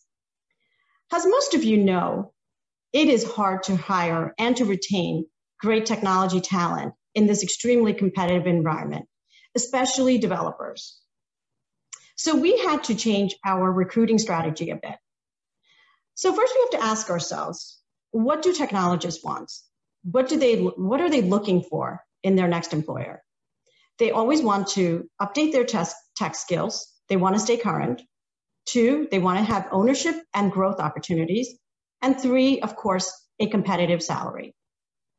So from a tech perspective, our technology speaks for itself. We are constantly innovating. This keeps our developers current and engaged. We also allocate time for our developers to learn about new technologies that are upcoming or the ones that we're going to be using soon if their team has already not started to use it. Now, this is all embedded in our agile process. This, this basically keeps our employees happy. Us investing in our employees keeps them motivated and keeps them longer at MarketAxess. Now, another thing that technologies, technologists also want is ownership. They want to make an impact. They want to know what they're building and why. And we've never been a tech shop where requirements are thrown over the wall to from the business side to technology and we code it away and return it. Instead, we have always been extremely collaborative with the business side. Now, with the agile transformation, this has become even more closer. The relationship has grown even more. We work with the technologists work with the sales side and the product side. And they work very closely to deliver products that we need for clients. Now, the technologist is able to, because they know what the client wants, they're able to build exactly what the client wants using the right technology. And the client gets exactly the features and the products that they want. It's a win win for the technologist, the client, and therefore MarketAxess. Now, how do we find all this great talent?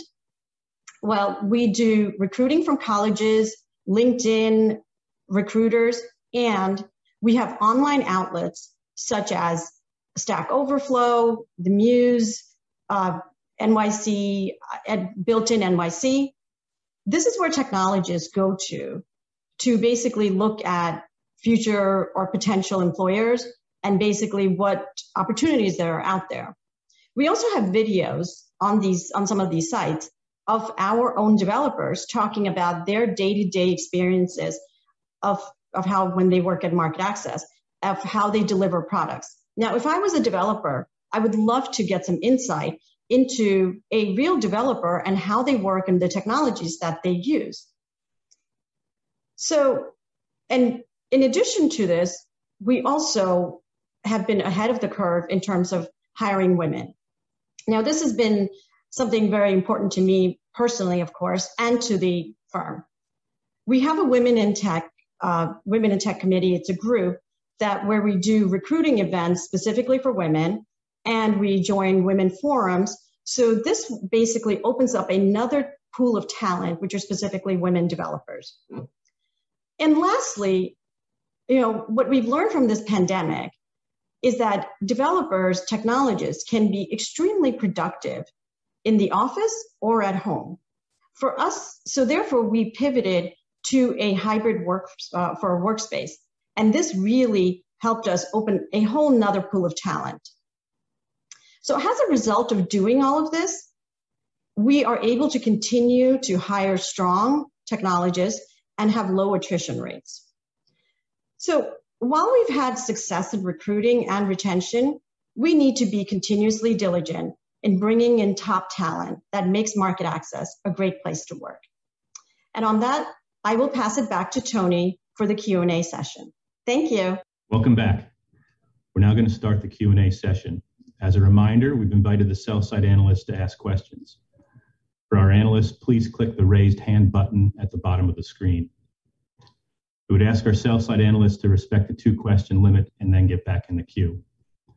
In addition, we've also collected some investor questions throughout the presentation, and investors may continue to submit questions to us through the Open Exchange portal by clicking the Questions tab in the upper right corner of the screen. So let's turn to our first question.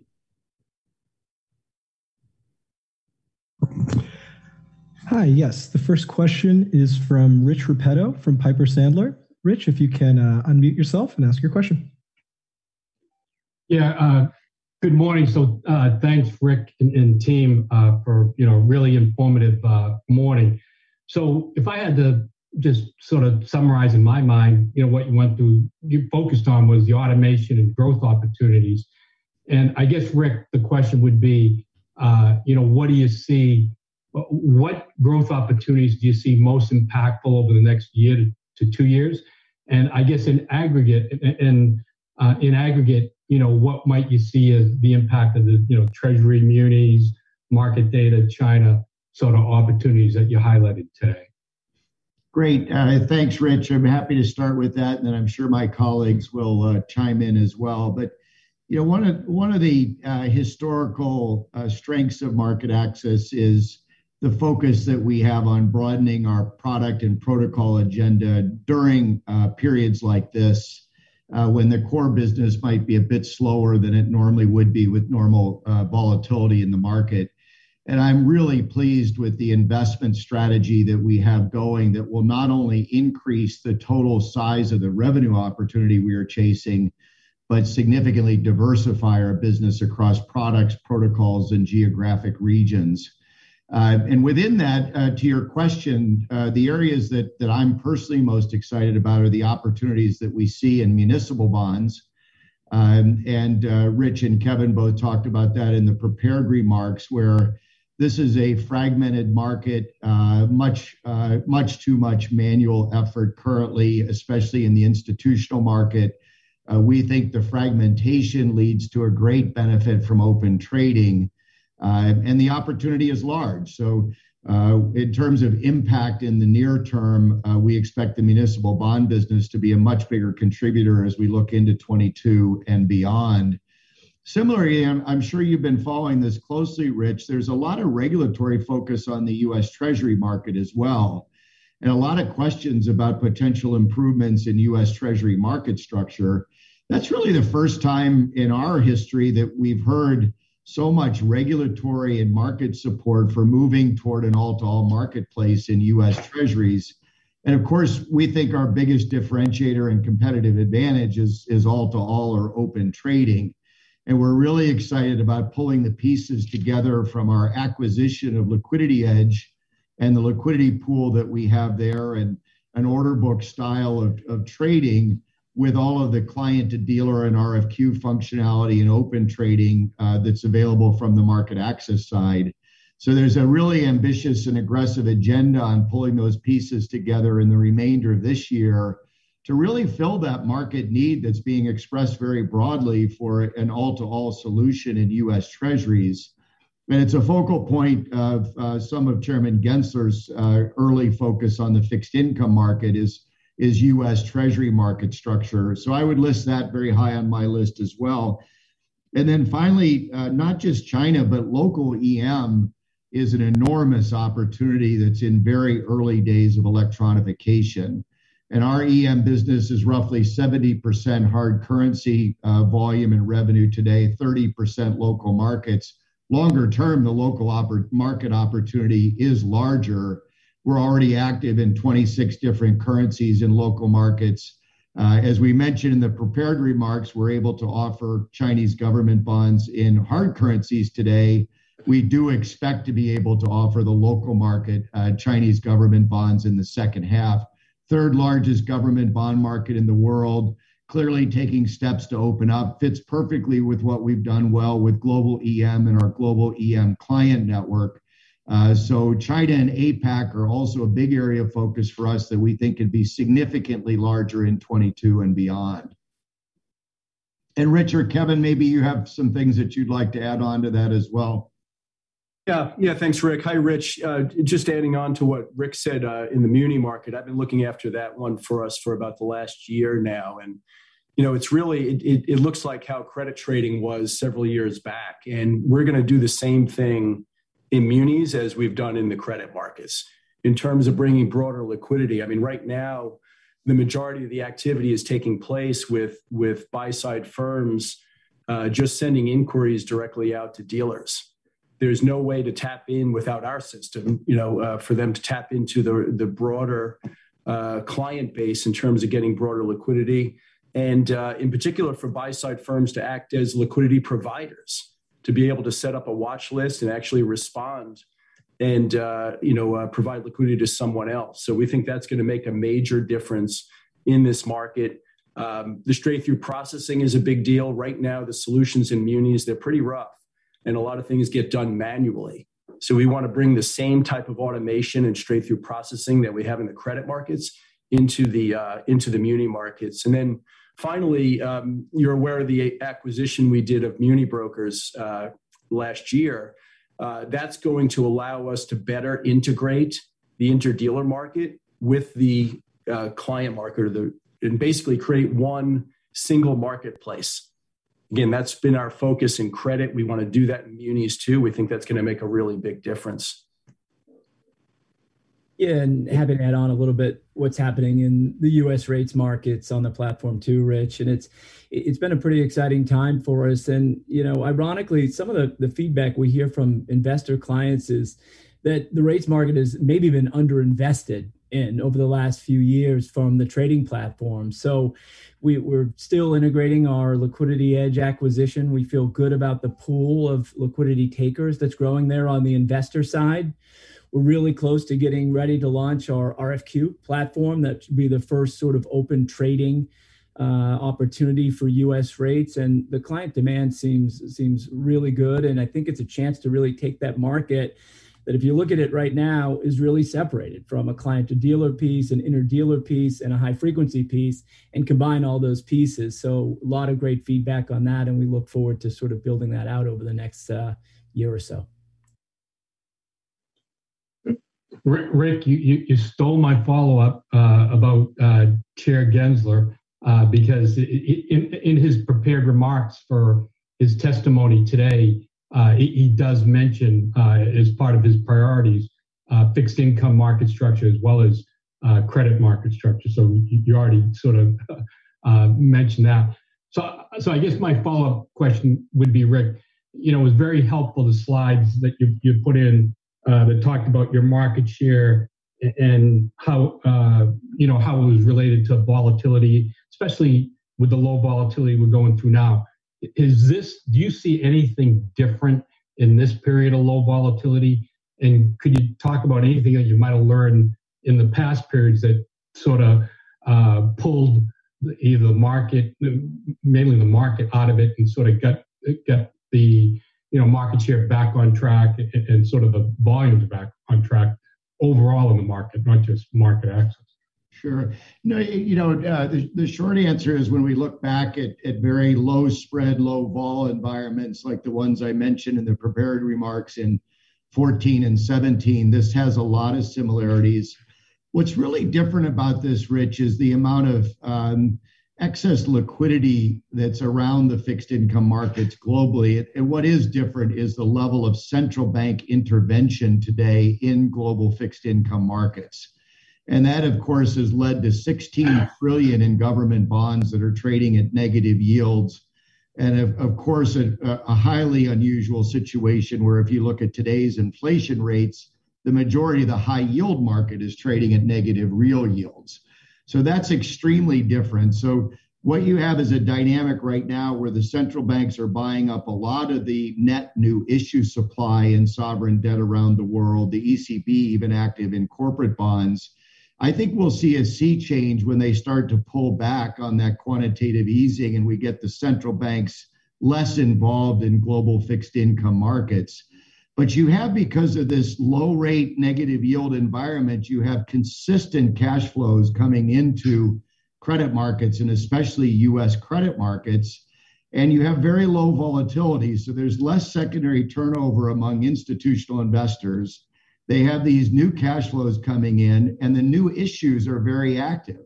So at the margin, this becomes a, a market focused on dealers and new issues and underwriters.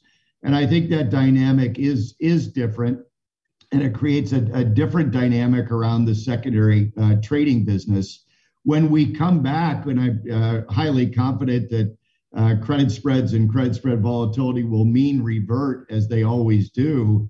I think you'll see the differentiation in our liquidity pool through open trading coming back, just like it did all of last year uh, when we had higher than normal volatility and much higher than industry average uh, growth rates at MarketAxess. That I think really showed uh, how unique the liquidity pool is. And of course, what you heard this morning is about all these new investments. So our goal is that when those market conditions improve, we're going to get the dual benefit of the core business performing better and also the return on all of the investments that we've made on new products and new protocols kicking in together to create uh, really attractive growth rates. thanks, Rick, and appreciate all the time and man hours you put in, in uh, preparing all this. Thank you. Thank you, Rich. Oh, okay, our next question is from Patrick O'Shaughnessy from Raymond James. Patrick, go ahead and ask your question. Hey, good morning. Want to dig into portfolio trading for a second here. To what extent do you see portfolio trading as displacing single bond or list trading, or do you think it represents incremental market volume?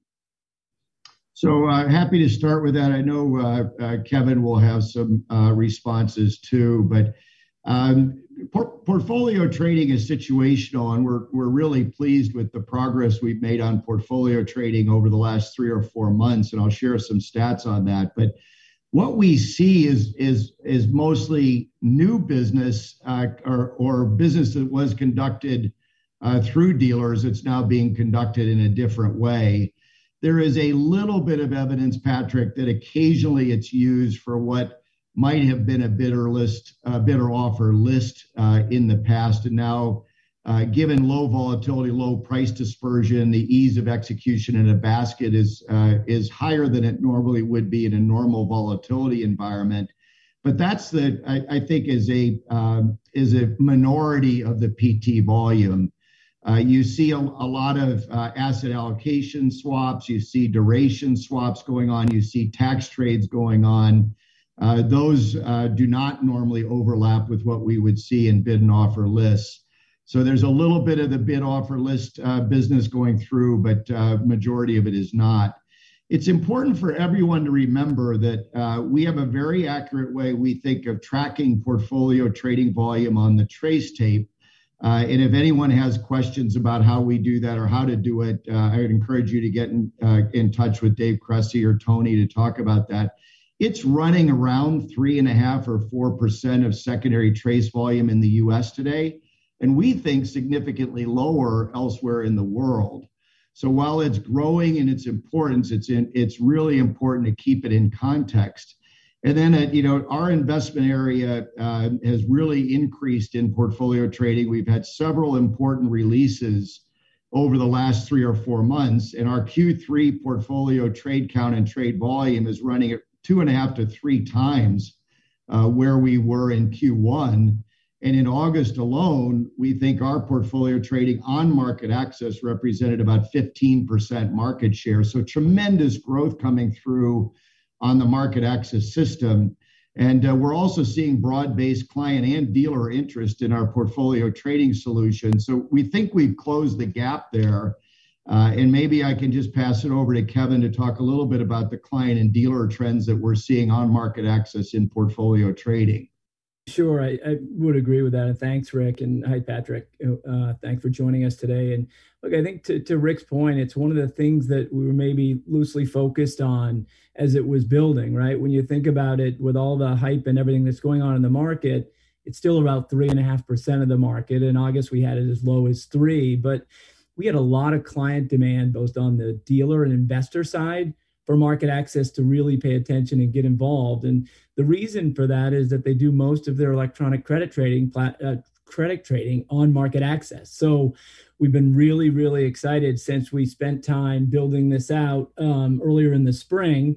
The response has been extremely positive. We think we've closed any technology gaps that we've had along the way. We've got every sort of major dealer participating, providing liquidity. We've had over 40 clients use the platform on a regular basis. And look, we feel really good about the direction of volumes and, and the use of the MarketAxess platform and portfolio trading. So, really feels like there was a little bit of a gap to close. We've closed it really quickly. And as we're looking forward and watching this on a day to day basis, it continues to be used more by both the investor and dealer clients. So, we feel like we've really got a handle on it. And I think it's a place to watch here at MarketAxess for sure. Great, thank you. Uh, and then shifting gears, uh, thanks for that slide talking about your TAM in market data. As you guys define your data revenue opportunity and some of the use cases there, it would seem that you're going to be pushing more into an area historically dominated by interactive data.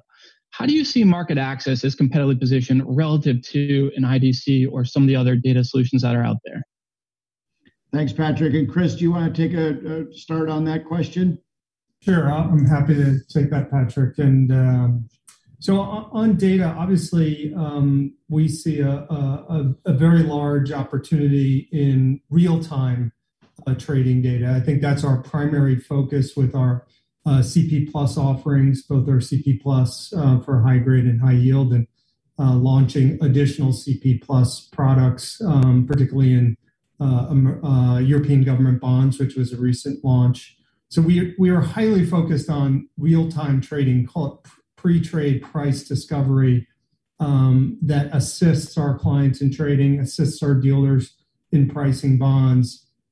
Uh, certainly, end of day price is an area that we continue to look at, an end of day valuation for portfolios, uh, ETFs, and other um, uh, managed fund portfolios. So, we do think there's an opportunity once we continue to grow our real time uh, data pricing solution and increase our coverage of bonds. That's a critical part uh, of the dynamic. As you see our market share grow uh, across high grade, high yield, but also EM and, Europe, um, we're, we're increasing our overall coverage. And we have a number of new products launching this year that will um, quickly increase our coverage of product.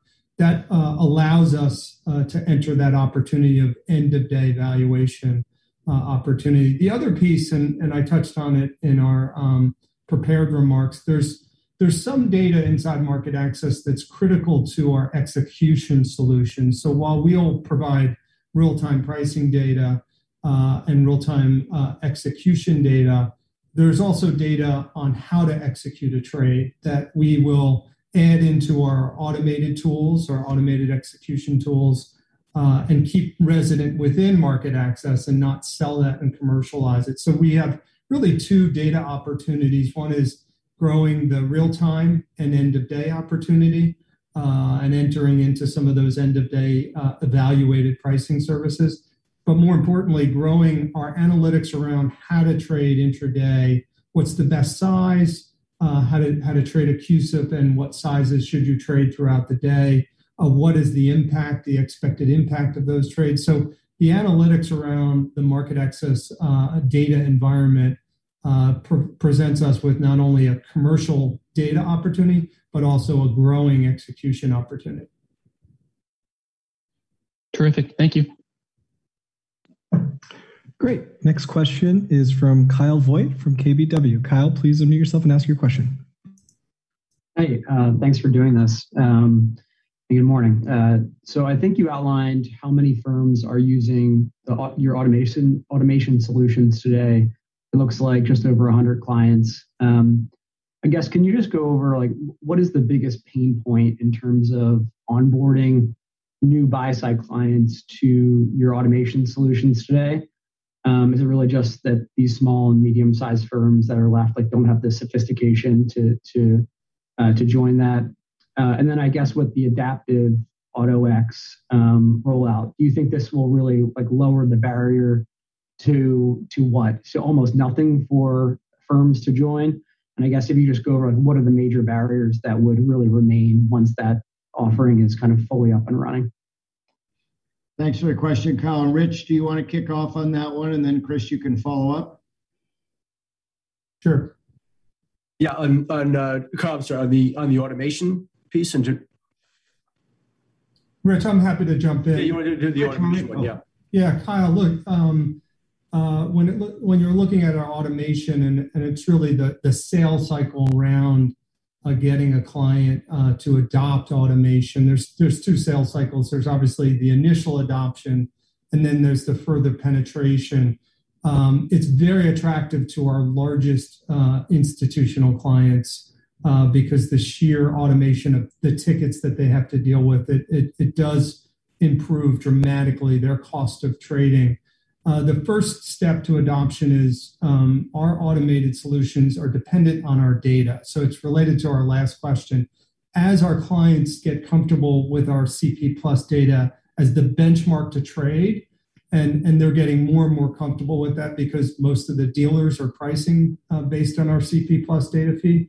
But as clients get uh, comfortable with that that benchmark to trade, uh, the adoption is quite easy. And AutoX, our, our initial product, uh, has quite uh, uh, an impressive adoption across our largest clients. Right now, it's um, it makes up in August about six and a half percent of our total volume. So it had a record uh, month in August.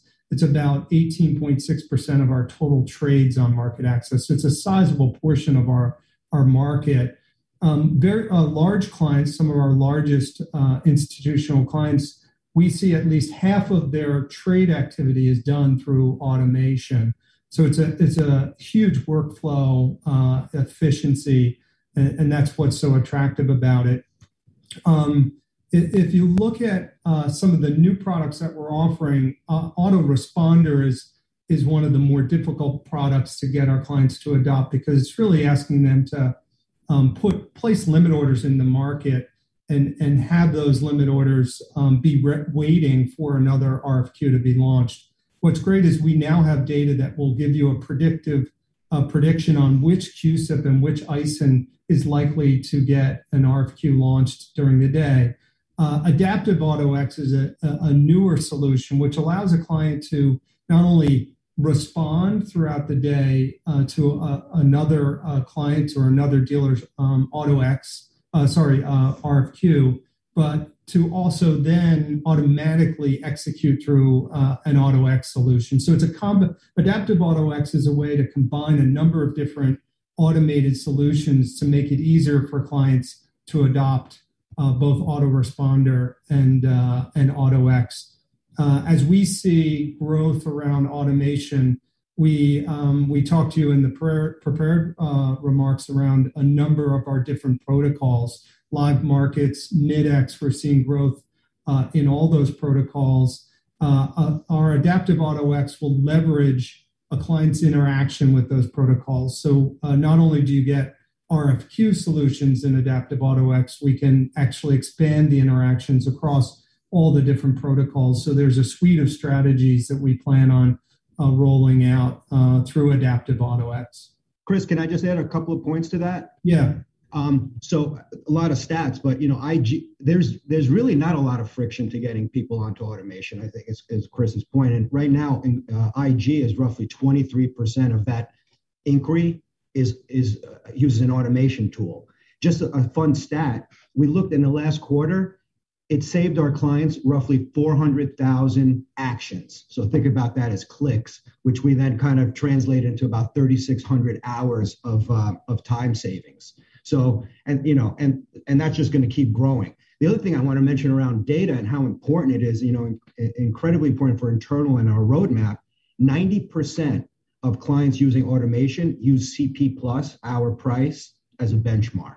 Trade it you know, a basis point off of it, uh, our price. So, or, you know, some, some range off of our CP plus price. So incredibly valuable. Yeah, it's going to become more commercial as well, but really driving a lot of our volume and our roadmap going forward relies quite a bit on automation and our, our unique data assets. Nick, maybe I, maybe I can add too, Kyle. I, I think you know it, it's funny what we hear very, very clearly from all of our global investor clients are, the need for three things, and it's liquidity. And we, we address that with open trading and our data with CP Plus and other products that we've got. and you know that's for pre and post trade decision making and, and looking at how their process works and then it's it's automation the ability to do things faster with less operational risk and we think all of these three things tie together so so well with all of our offerings if you think about the additional liquidity we were giving to cu- customers for open trading. Our data continues to be market leading and people are excited about it. And then the automation, I think, to your question, is just going to continue to grow the better the liquidity and the data get on the platform. So it, it's definitely first and foremost with customers when we're speaking with them around the globe. Got it. Thank you. And my, my follow up is on portfolio trading. Um, I think Rich uh, um, mentioned that you plan to integrate open trading with portfolio trading. Um, just wondering if you get a little bit more details there. I know there's only you know a handful of dealers today that have this kind of sophistication to respond to a lot of these portfolio trades electronically. So when you say integrating that with portfolio trading, um, I imagine it's not just allowing the buy side to interact, but is it um, allowing some sort of functionality where you break up the portfolio trade or try to send individual bonds out on open trading. Um, so, it, it, any more color there, and then anything on when you'd expect that kind of new iteration of portfolio trading to launch? Sure. Yeah, Kyle. So when I mentioned that, um, you know, as you know, we, we definitely believe in open competition. Um, but that said, there there are benefits to portfolio trades and uh, efficiency to that workflow where it makes sense for the clients. But we said wouldn't be great if you can combine the two and get the benefits of the PT workflow with the greater competition that comes from open trading. So the, the first aspect of that is pretty straightforward, which is just allowing uh, an anonymous provider to be um, uh, respond to the entire portfolio. So we have firms out there that uh, can be very competitive in this market uh, that don't necessarily have a relationship with those clients to be able to see it directly and that's relatively straightforward. But the more interesting one is when uh, ultimately have MarketAxess be the um, uh, the aggregator of the liquidity from the open trading pool and be able to formulate a response to a PT and then uh, uh, ultimately and uh, we would expect probably pretty often have the most competitive price for the overall portfolio that's definitely a little trickier to pull together, and there's uh, often some tail risk with these uh, these portfolios that need to be dealt with. But um, we think that will ultimately lead to better results for investors to be able to introduce the competitive element uh, to the portfolio trading workflow. It's something where um, you know it's kind of on the whiteboard now. Uh, I'd expect sometime next year uh, to be able to bring out at least the first part of this, which is the single responder, single anonymous responder to a to a portfolio trade with MarketAxess being the intermediary between the parties.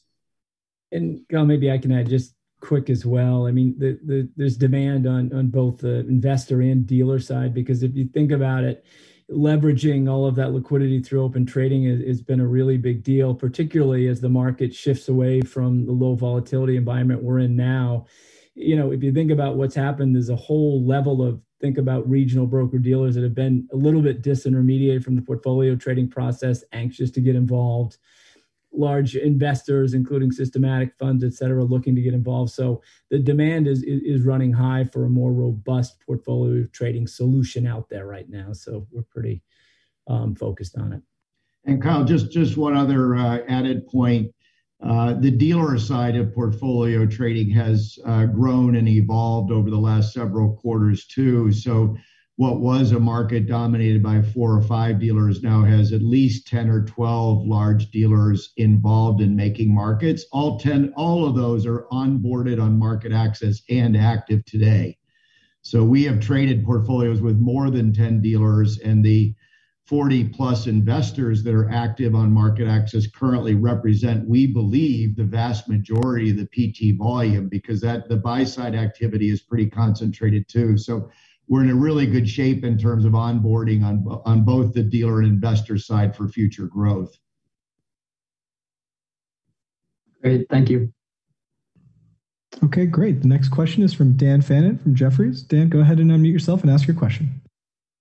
Thanks. Good morning. Uh, another question on data. Just curious about the you know, time period to monetize the data versus kind of create or trying to incentivize more volume on the platform. So as you think about those revenue opportunities, do you think you can grow and address the, the data opportunity while still um, obviously trying to grow the transaction side and increase electronification, or is there a level of electronification that needs to be reached before you can really address and monetize the data?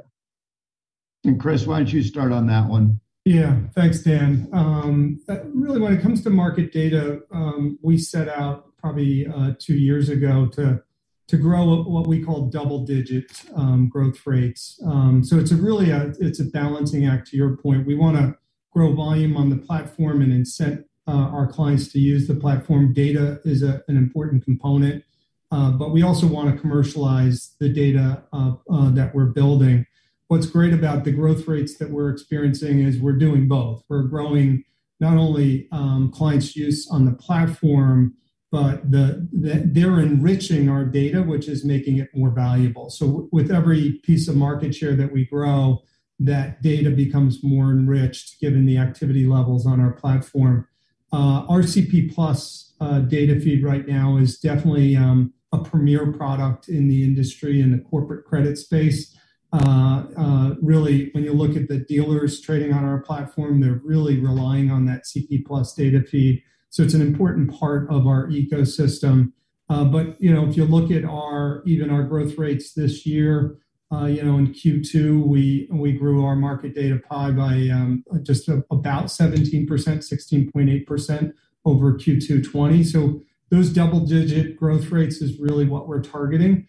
Um, we also see new products uh, being uh, uh, products that we can commercialize. I, mentioned earlier a broadening our coverage of product.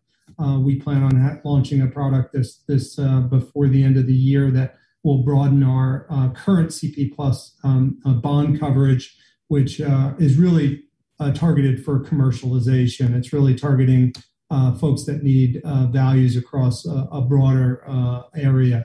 RCP Plus right now is a is a certainly a premier product to trade the more liquid end uh, of the bond market, but um, this this new product will be more designed for commercial.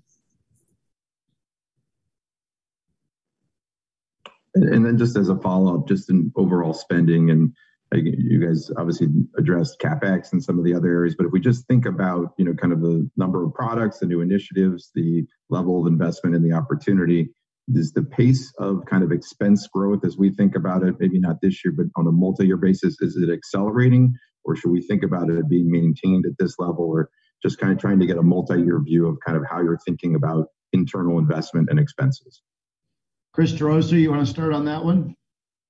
Yeah, Rick, I'll take that one. Thank you, Dan. You know, we think about our long-term expense growth. We do need to recognize that for 2021, our operating expenses included some new expense activity associated with Reg Reporting Hub and MuniBrokers. Uh, when you carve those out, I think our long term expense growth rate is going to be in the low teens to around 12, 11%. Uh, and from a capex perspective, Dan, I, don't think the issue is that we don't have the capital to invest. It's prioritizing the trading technology deliverables to our clients. And we have a long roster of investments that we need to make. And again, prioritizing what makes sense for our clients and what makes sense for us. That's what we're challenged with today. So just, I'm sorry, just to follow up then. So is the level of spend, do you think going forward picking up, or do you think that what you're seeing this year is kind of what we should anticipate on a multi-year basis? Yeah, I would say that we've typically seen our capex spend increase five to 10% year over year. And in near term, we would expect a similar increase from our capex expenditures going forward. And I, think overall, Dan, the answer is similar. Uh, we're certainly not uh, going to slow down investment. We see a very large uh, and accelerating global growth opportunity. There are very few competitors in the space. We want to be involved in as many markets and as many protocols with as many client segments as we possibly can be to take, take advantage of this tremendous opportunity. So you should expect that we're going to continue to invest very heavily and we have a great benefit because the business is a high margin business. It generates a lot of cash flow, and we're pouring that back into new products and protocols. Great. Thank you. Okay. Next question is from Michael Cyprys from Morgan Stanley. Please unmute yourself and ask your question.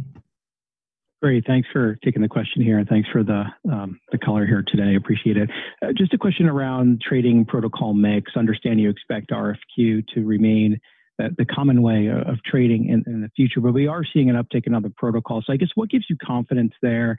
How do you expect the shares of protocols to evolve over time? And maybe you could talk a little bit about what percent of the market and MarketAxess today is RFQ, and where do you see that going over the next five to 10 years for MarketAxess and for the industry? Rich, do you want to take a first yeah. crack at that one?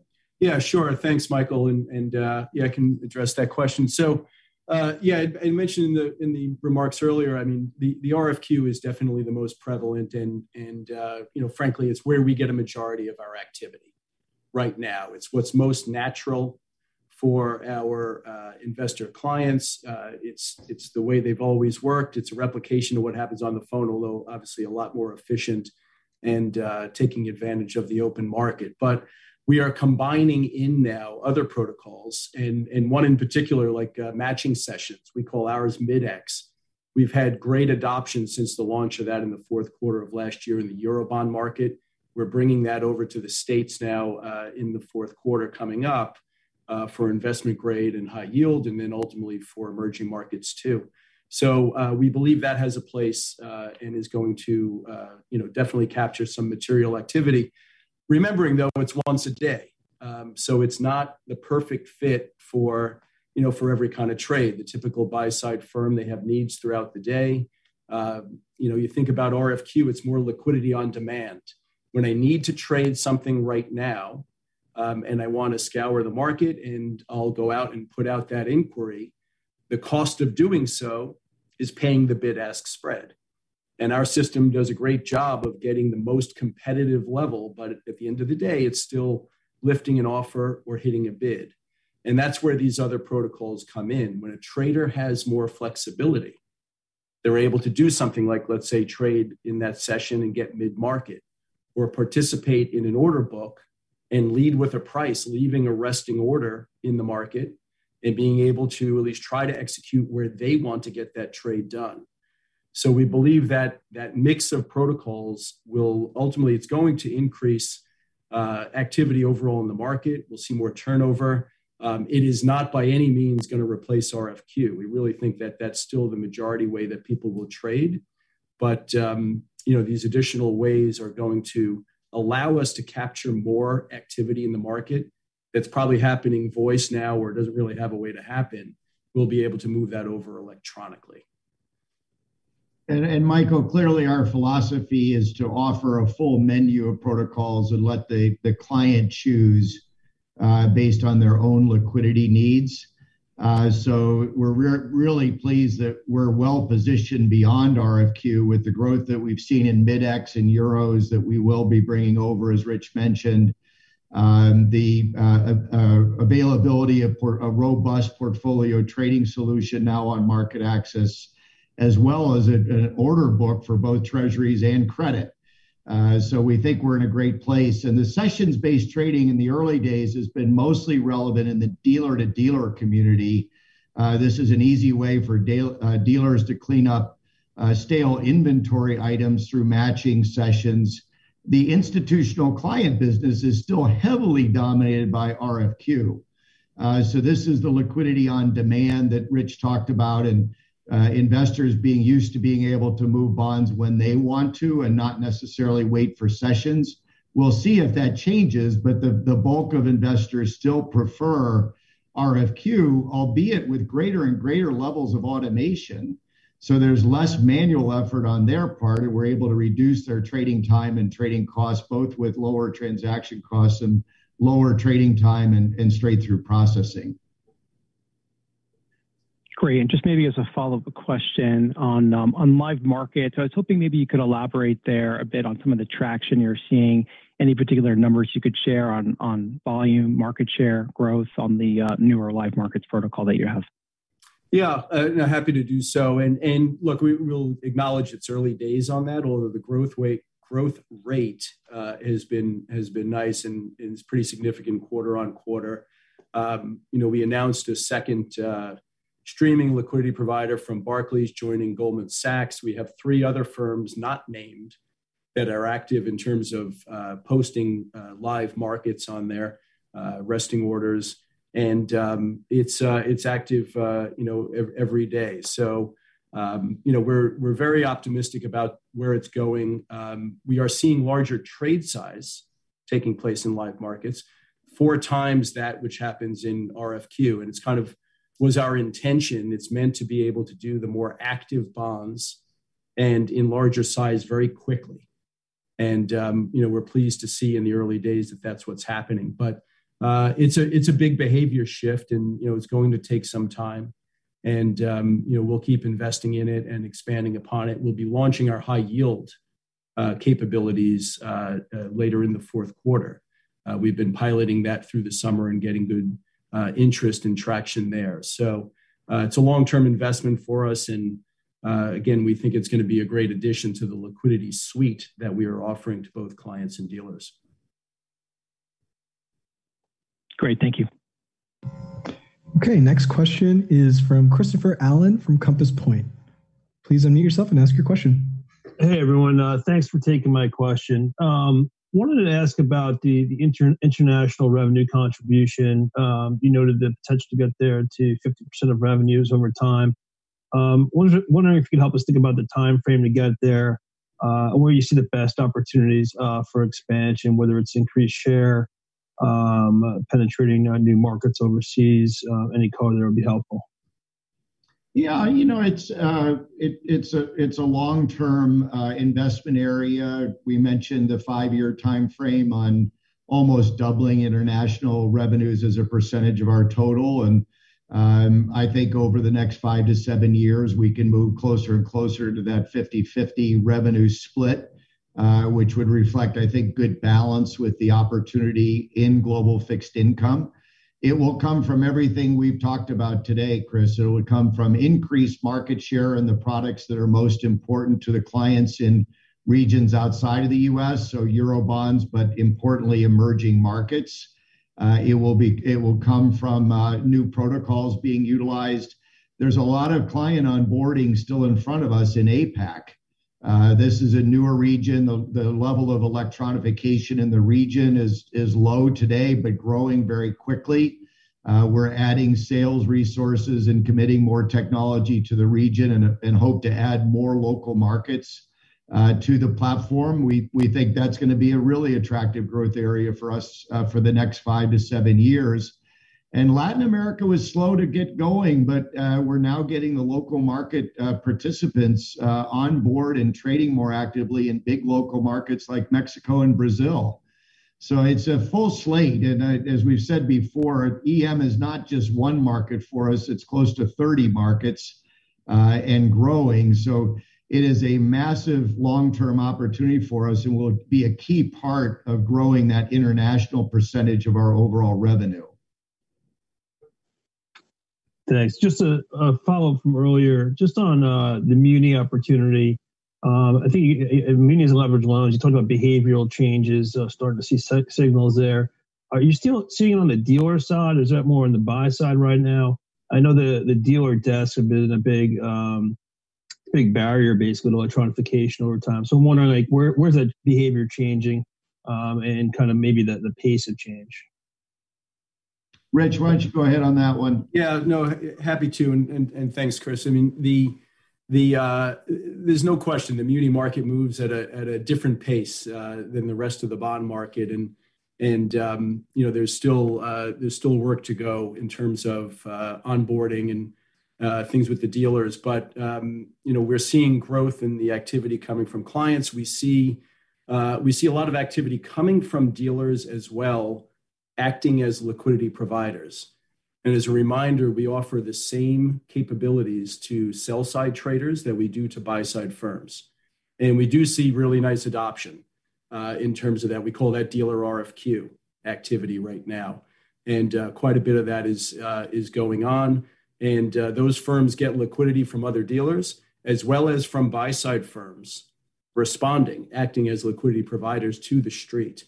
So um, that's been a nice growth area for us in munis as, as well as the other areas. And then again, going back to the MuniBrokers acquisition, which is an interdealer platform, it is our intention ultimately to integrate that into our system, bringing together the interdealer broker market together with the overall muni bond market so that buy-side firms can interact. And we believe that integration of those two kind of what's now uh, a bifurcated market is going to lead to more electronic activity on our platform. And loans, Rich, do you want to make a quick comment there? Yeah, sure. And and and loans, So um, we've run our loan business now for um, uh, several years. Uh, it it leverages off of our high-yield business, and a lot of the the same traders are involved. That is a traditional, Uh, it's request for quote, and it's um, direct business. Um, the Open Trading that we have available in loans, uh, we are not able to stand in the middle of loan transactions today. So while we have an Open Trading uh, capability, buy-side firm, if they see an opportunity that they'd like to respond to, they have to interact and send that response through another dealer. So, um, it it it uh, is a little bit of a limiting factor in how the um, the all-to-all can work in the loan market. But um, it's definitely a another market ripe for further electronification. Um, as you know, it's it's not a it's not a very efficient market, and particularly on the settlement side of it, where you've got uh, uh, 20-day settlement that needs to take place. The information availability, you know, there's no TRACE in the loan market. We feel there's a lot of opportunity to take what we've done, again, uh, in the regular bond markets on the credit side and bring those features to the loan market. So um again, that's uh, introducing wider competition, uh, allowing people to go to as many dealers as they want to on a loan inquiry, and ultimately building upon the Open Trading capabilities so that buy-side firms can trade with other buy-side firms, Uh, having uh, a bank intermediary to ultimately settle that trade.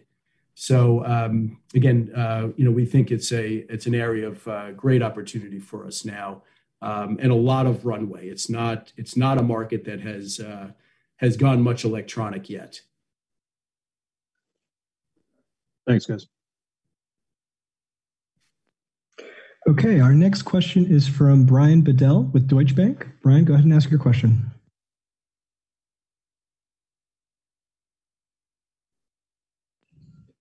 Hi, Brian. I'm not sure if you're having issues with your mic, but we can't hear you right now.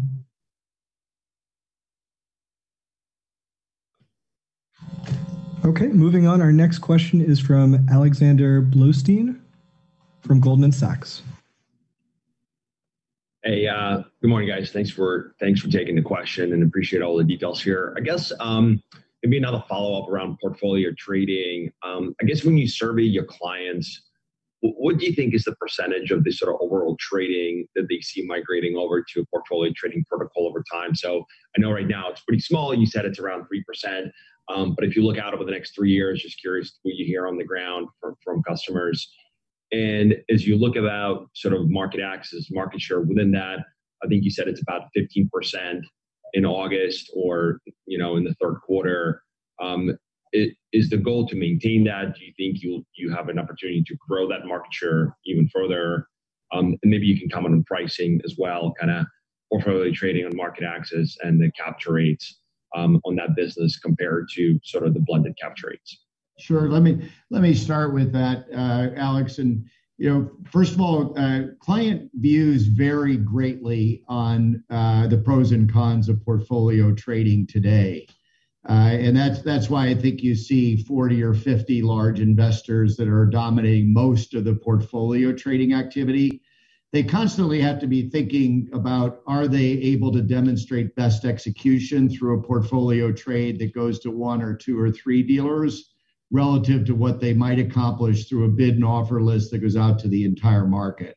So there's a lot of trial and error going on with investors today to see what the benefits are, what the quality of execution is, what the certainty of execution is, and compare that to what they've been doing on MarketAxess for 20 years with uh, wide open bid and offer lists. And so I think the jury is still out, and I think you know if you'd survey 30 clients, you'd get 30 very different answers on where it goes.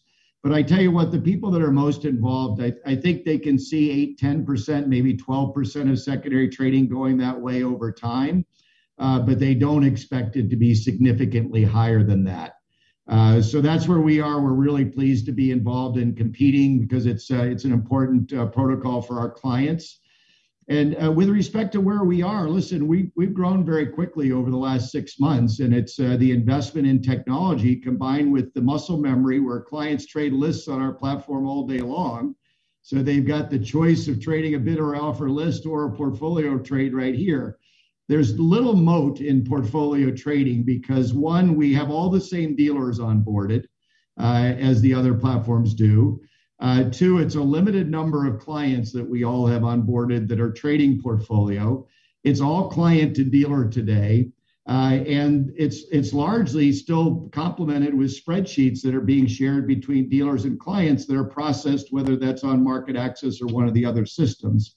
So there's very little barrier to entry or moat uh, around portfolio trading. And we think we're going to be a much larger percentage than where we are today because this is where clients are doing the rest of their credit trading.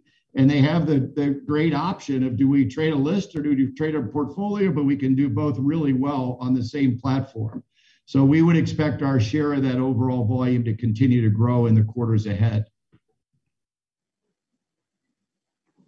Got it. Great. Thanks. And my, my follow-up question um, is around maybe market structure broadly and maybe some technology related question. But how do you think about the evolution sort of of the front office technology on the buy side over time? So thinking about sort of kind of various maybe EMS platforms or sort of aggregators that perhaps could sort of simplify the execution process within credit markets.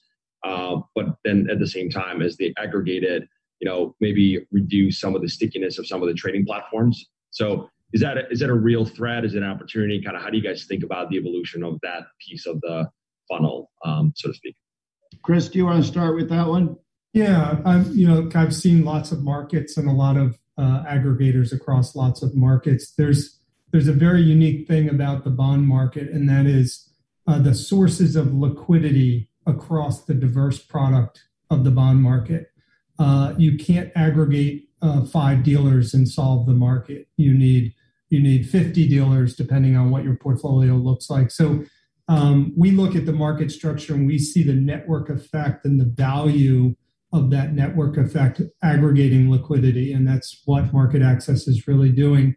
Open trading is a massive part of that uh, that liquidity solution that we've built into. If you look at all of our products, uh, open trading is a very valuable source of liquidity. So it's it's that liquidity aggregation that happens on MarketAxess. It's hard to replicate that through an EMS uh, solution as market structure starts to um, evolve in both the credit market and overall bond market globally. Um, we do think that the biggest um, opportunity for us, and we and Rich kind of mentioned this in some of the protocols, is Today, the bond market and the large institutions around the globe are really requesting price. So they regularly request price, which by definition has clients crossing spread. Uh, the bond market has one of the largest spreads uh, across uh, all asset classes. So it's a sizable expense to the overall execution. As we form new protocols and new design new market um, automation tools, it's all focused on allowing clients to join spread, to actually make spread, to add a limit order into the market, to price a bond for the market to um, trade with them. Uh, so it's all designed to save uh, large dollars in their execution, their entry point or their exit point uh, for their portfolio. And, and so those market models are just a very different um, uh, design. You need a large uh, network of clients uh, to allow clients to um, avoid that very expensive spread crossing. So as the market model evolves in bonds, it's going to allow clients to have better automated tools, more sophisticated data to solve those, direct those tools on how to trade the market and then really that network effect of liquidity, both from obviously the dealer market globally, but also uh, the uh, institutional market will be part of the liquidity source in the future of the bond market. Great. Thanks for that. The uh, Rick and team, I, have been fielding some questions from investors, and a number of the questions we've we've addressed in the first uh, 50 odd minutes here. But there's there's two questions I did want to get to. One's more competitive related. One is more client segment related. So um, let me just run run with those two questions. So, um, question really more competitive related. Uh, competitors talk about their all-to-all solutions. How are um, the MarketAxess all-to-all or open trading solutions differentiated from competitors claiming they're developing similar um, similar solution, solutions? Well, yeah. I, am happy to start on that, Rich. You can you can follow on, but yeah. You know, look, one of the great benefits of the space that we're in is that it, it takes a, a long time uh, to build the right client and dealer network and invest in the right uh, trading technology to reach the position that we are in. And there are two others that have a similar position in the fixed income markets around the world, and that's Bloomberg and TradeWeb. So to have this massive opportunity in front of us with just three companies that are really out in front that have been investing in this for more than 20 years is a is a is a great starting point, and uh, and we're and we're looking forward to taking advantage of more of that in the years ahead.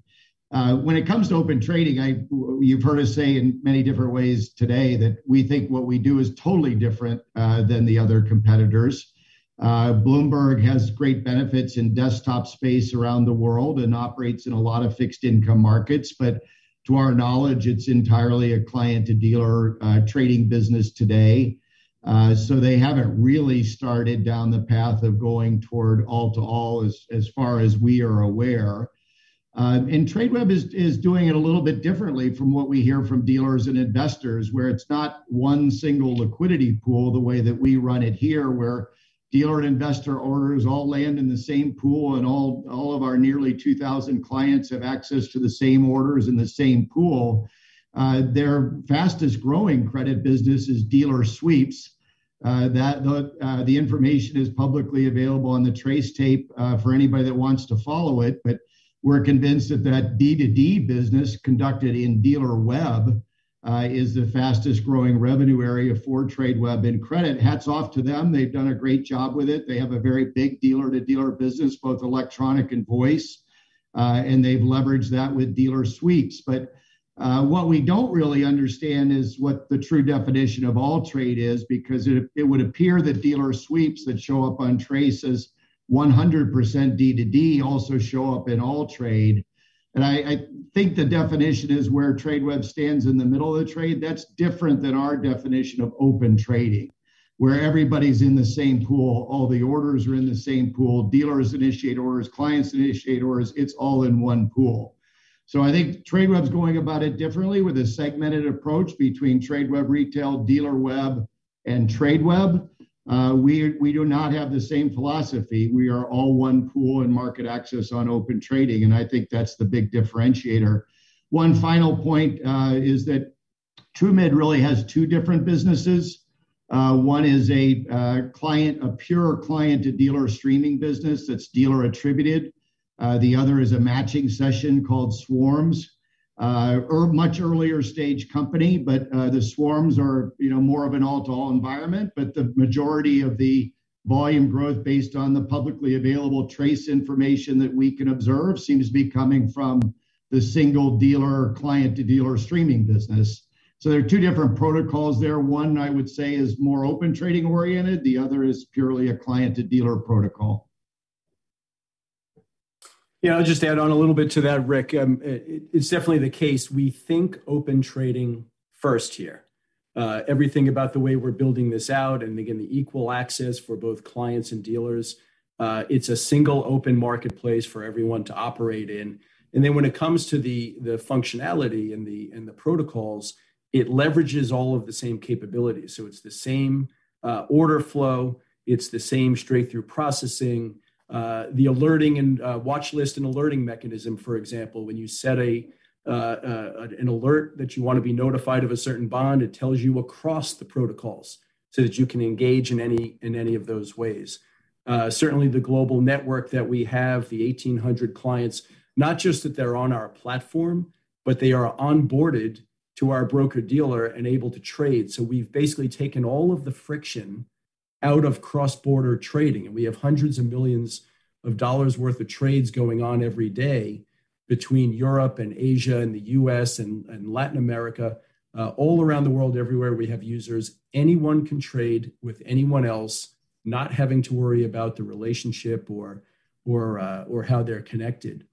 And then the final point I'll make is about, um, you know, definitely takes more than just uh, the platform and the protocols to run an all to all trading business. And we've been building up our broker dealer uh, for, for many years now to support this business in a really efficient way. So we have a trading desk. We've got 15 people located in New York, London, Hong Kong that support that activity very actively. So it's a very high degree of, uh, of support when anyone has a problem with a trade, when they need to uh, work up a trade to a larger size, or any of the issues that might come up in trading. Uh, we have an expert team that deals with that. And then last year, we made the switch to central uh, or self clearing, I should say. And it is our intention to be the most efficient counterparty for any uh, client of ours in the business when it comes to how the information comes in, uh, dealing with allocations, making things as seamless and uh, electronic as possible so that it's really efficient to trade with us. Um, and uh, you know, again, we think those are all the key differentiating factors for our our uh, all-to-all business. So, so before uh, circling back to the sell side, let me just get this next uh, investor question in on on uh, client segments. And and you know, we talked about um, um, you know expanding client segments. Can you talk specific about specific initiatives or how you're gaining traction with with dealers, ETF market makers, private banks, et cetera? Kevin, maybe you want to take the first uh, first cut at that. Yeah, happy to take the first crack at that. I think I spoke a little bit about it in the remarks earlier, and you know, one of the things that we've seen over the last uh, five years or so is, is, just a real change in terms of who's using the platform and how they're using the platform, and it, it really dovetails into a lot about what Rich was saying about open trading investors and dealers alike have the ability to take or provide liquidity however they want to over the platform. And that's just been a really big deal. But if you think about the traditional start of the firm, it was this real um, set base of long only insurance companies, long only investment managers taking liquidity from large banks. But what we've seen over the last three years in particular, hedge funds, ETF market makers, private banks, on the platform, systematic um, investors coming in into the market, and just talking a little bit about some of those. Probably the the biggest change that we've seen is the large banks taking liquidity over the platform when the traditional way of using the platform was providing liquidity. We've seen that business grow upwards of 50 plus percent for the last few years. We think there's an even bigger opportunity there. They're finding it's a much more efficient and effective way to, to get liquidity and get better execution. The other thing that's happening is traditionally that group may have gotten just prices in the interdealer market from other banks. Now they're seeing routinely prices come in from end investors, and it makes a really big difference in cost savings for how they're using the platform. Private banks, particularly in Europe and Asia, continue to be a big part of this system. Our Axess IQ offering is is really a, a, unique piece of technology that takes their specific workflow and gives them the ability to leverage all the liquidity on the platform with with how that it best fits for their for their business. You know, the other thing we talked a little bit about too is seeing systematic folks that were not involved in fixed income before coming into the fixed income markets you know that's a huge um, opportunity when you think about investors coming into the fixed income and the credit markets in particular. And that's our liquidity pool makes that possible. Our data that hasn't been involved in the market before makes that possible. And automation is really just bringing in all these new sets of customers. So we feel really good about sort of the diversification. We've added almost 300 new customers to the platform this year and the market has just really changed if you think about what's happened over the last uh, call it five years with open trading gone is the traditional way of doing things now it's any global investor at any point trading with anybody else anywhere on the planet. the, the ability to provide or take liquidity. So it, has been pretty amazing to watch the evolution of the, the client footprint. It's really become considerably more diverse. So I don't know if Rick, you want to add to any of yeah, that. Yeah, no, thanks, Kevin. And, and Chris, you might talk about the growing success that we're having with hedge funds as well and why we view that as an important add to the client segments that are active on MarketAxess. Yeah, and, and, and Kevin mentioned a little bit this the, the growth in the hedge fund space, uh, particularly the, the, the systematic hedge fund space, has uh, largely avoided um, uh, the, the credit uh, market, um, partly because of some of their strategies and how they deploy them. Uh, they're now entering this market, and uh, we've had a, a, lot of Kevin's team that has a very a focused approach to the systematic hedge funds. Uh, they do bring velocity to the market, uh, something that we love here at MarketAxess. Uh, they're highly dependent on data, so their entry is really starts with a, a, acquisition of data and understanding the data and how the data flows, and then turns into uh, both utilizing our automation tools or just u- utilizing uh, uh, open trading and that liquidity that's in open trading. They do like to trade both passive and aggressive, so they will across the spread, but they also choose to respond to other RFQs. So it's an important part uh, of their ecosystem to and their trading strategies to be passive and avoid that spread crossing. So that entry, I, I think, does change the market dynamic uh, for years to come. And and certainly there's a long list of uh, systematic funds that haven't entered the market or just now getting uh, accustomed to the market.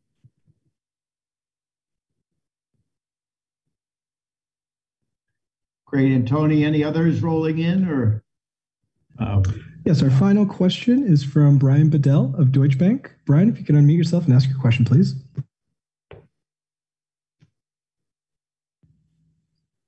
Okay, I see Brian is still having mic trouble. Can you hear me now? There you are. Yes. Okay, I clicked on the right button finally, uh, and I have the wrong headphones in. Uh, yeah, maybe just um, you know, once again, thanks for doing this. This is really super helpful. Um, maybe just to um, wrap it all up, you know, most of my questions have been asked about um, the uh, specific segments and protocols, but maybe just wrapping up, thinking about even just the U.S. Um, high grade and high yield markets where you see eventual electronic uh, electronic penetration going in say you know five plus years or even longer term 10 years and what are what are the major friction points you think um, that you have to overcome or may, may actually remain friction points in the market that would uh, you know be a, a, hurdle for getting higher e-penetration over time in those markets? Yeah uh, thanks brian. I, I, mentioned in my prepared remarks earlier today that uh, you know our belief is that this will follow the path of other asset classes towards 75% electronification uh, over time. And you know, a lot of the groundwork has been laid to have uh, networks with critical mass, lots of protocols, uh, new sources of liquidity emerging. And the automation tools are extremely valuable in terms of reducing trading costs. So you, you get this benefit of uh, lower transaction costs and reducing trading and operational costs. I think dealers and investors both win with greater levels of electronification. So I think we're on our path in credit toward that 75% area in terms of market penetration. And, Chris, you might comment, but you know, I, I think in terms of your question about uh, roadblocks and obstacles, um, we haven't seen much behavioral change yet in the block trading business. But you know, we also have seen this movie before in other asset classes, and I think automation is going to have a role in providing new solutions for block trading as well. But Chris, maybe you can expand a little bit about ways that we're thinking about the block trading area and, and how we think we can increase electronic penetration in that part of the business. Sure, Rick, and um, I, I, do think, uh, Brian, that there are there are points in the electronic conversion, um, that evolutionary change, and I might be a, little bit more aggressive than than Rick, 70 75 percent, but um, there's a point where you hit, uh, I call it electronic capitulation, where you hit around 50% and there's a massive accelerant and you move much quicker uh, towards electronification. Uh, we haven't reached that point, obviously, but there, there is a point where the market sees their competitors um, already converted and they now are at a competitive disadvantage. And, and so they do turn to platforms like MarketAxess to help outsource their adoption of electronic trading. Uh, I do think that will come in this market uh, somewhere around that 50%, uh, where, where the, the, the first 50 is slow, the next 20 to 40 is even faster um, because dealers are capitulating and, and, and clients are capitulating one of the things on on on blocks that we see in and certainly other asset classes we've seen it in futures we're now seeing it in fx uh, it's really time slicing of blocks that happen. As the market further electronifies uh, trade sizes will uh, start to get smaller and smaller uh, and large blocks start to get sliced into smaller uh, size trades. So there is um, a, a high likelihood that those block size uh, executions that we see are, are going to start making their way. They can make their way into, we're seeing our size in Auto-X grow because that's a no touch or a low touch solution. Uh, but more importantly, as you start to create strategies around taking a block and, and starting to put it into smaller size orders and um, uh, put it into the market without any market impact, that's quite attractive to the buy side. And, and we've seen that adoption in other asset classes. And I would predict that same same outcome here that uh, uh, we will grow into the block market, but the block market will actually uh, become a much smaller size of, of the overall market. Yeah. And, and then maybe just a follow on to that, uh, the, the other markets uh, as well, from the muni market, Eurobond, and EM perspective, do you see that following the same trajectory as high grade and um, and high yield in the U.S. And how much longer do you think that would take? Yeah, yeah well, I do. I think the time frames are different. Euro bonds, I think, are uh, at least as electronic as U.S. high grade today, and by some accounts uh, even higher. So they're on sort of the t- same timetable. Uh, we gave some estimates of electronification in munis and EM in the prepared remarks. So they're at much earlier stages.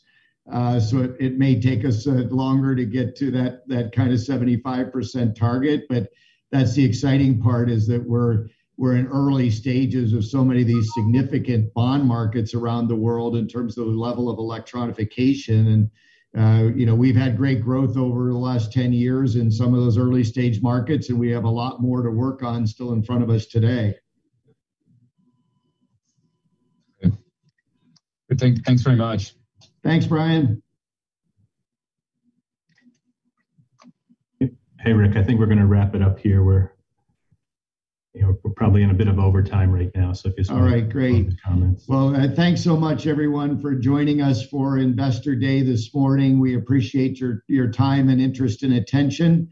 Uh, as always, if you have follow up questions, Tony and Dave or any of us are, are available to you to answer those questions. And uh, if not, uh, we look forward to speaking to you in the uh, third quarter earnings earnings call next month. But thanks again for joining us today.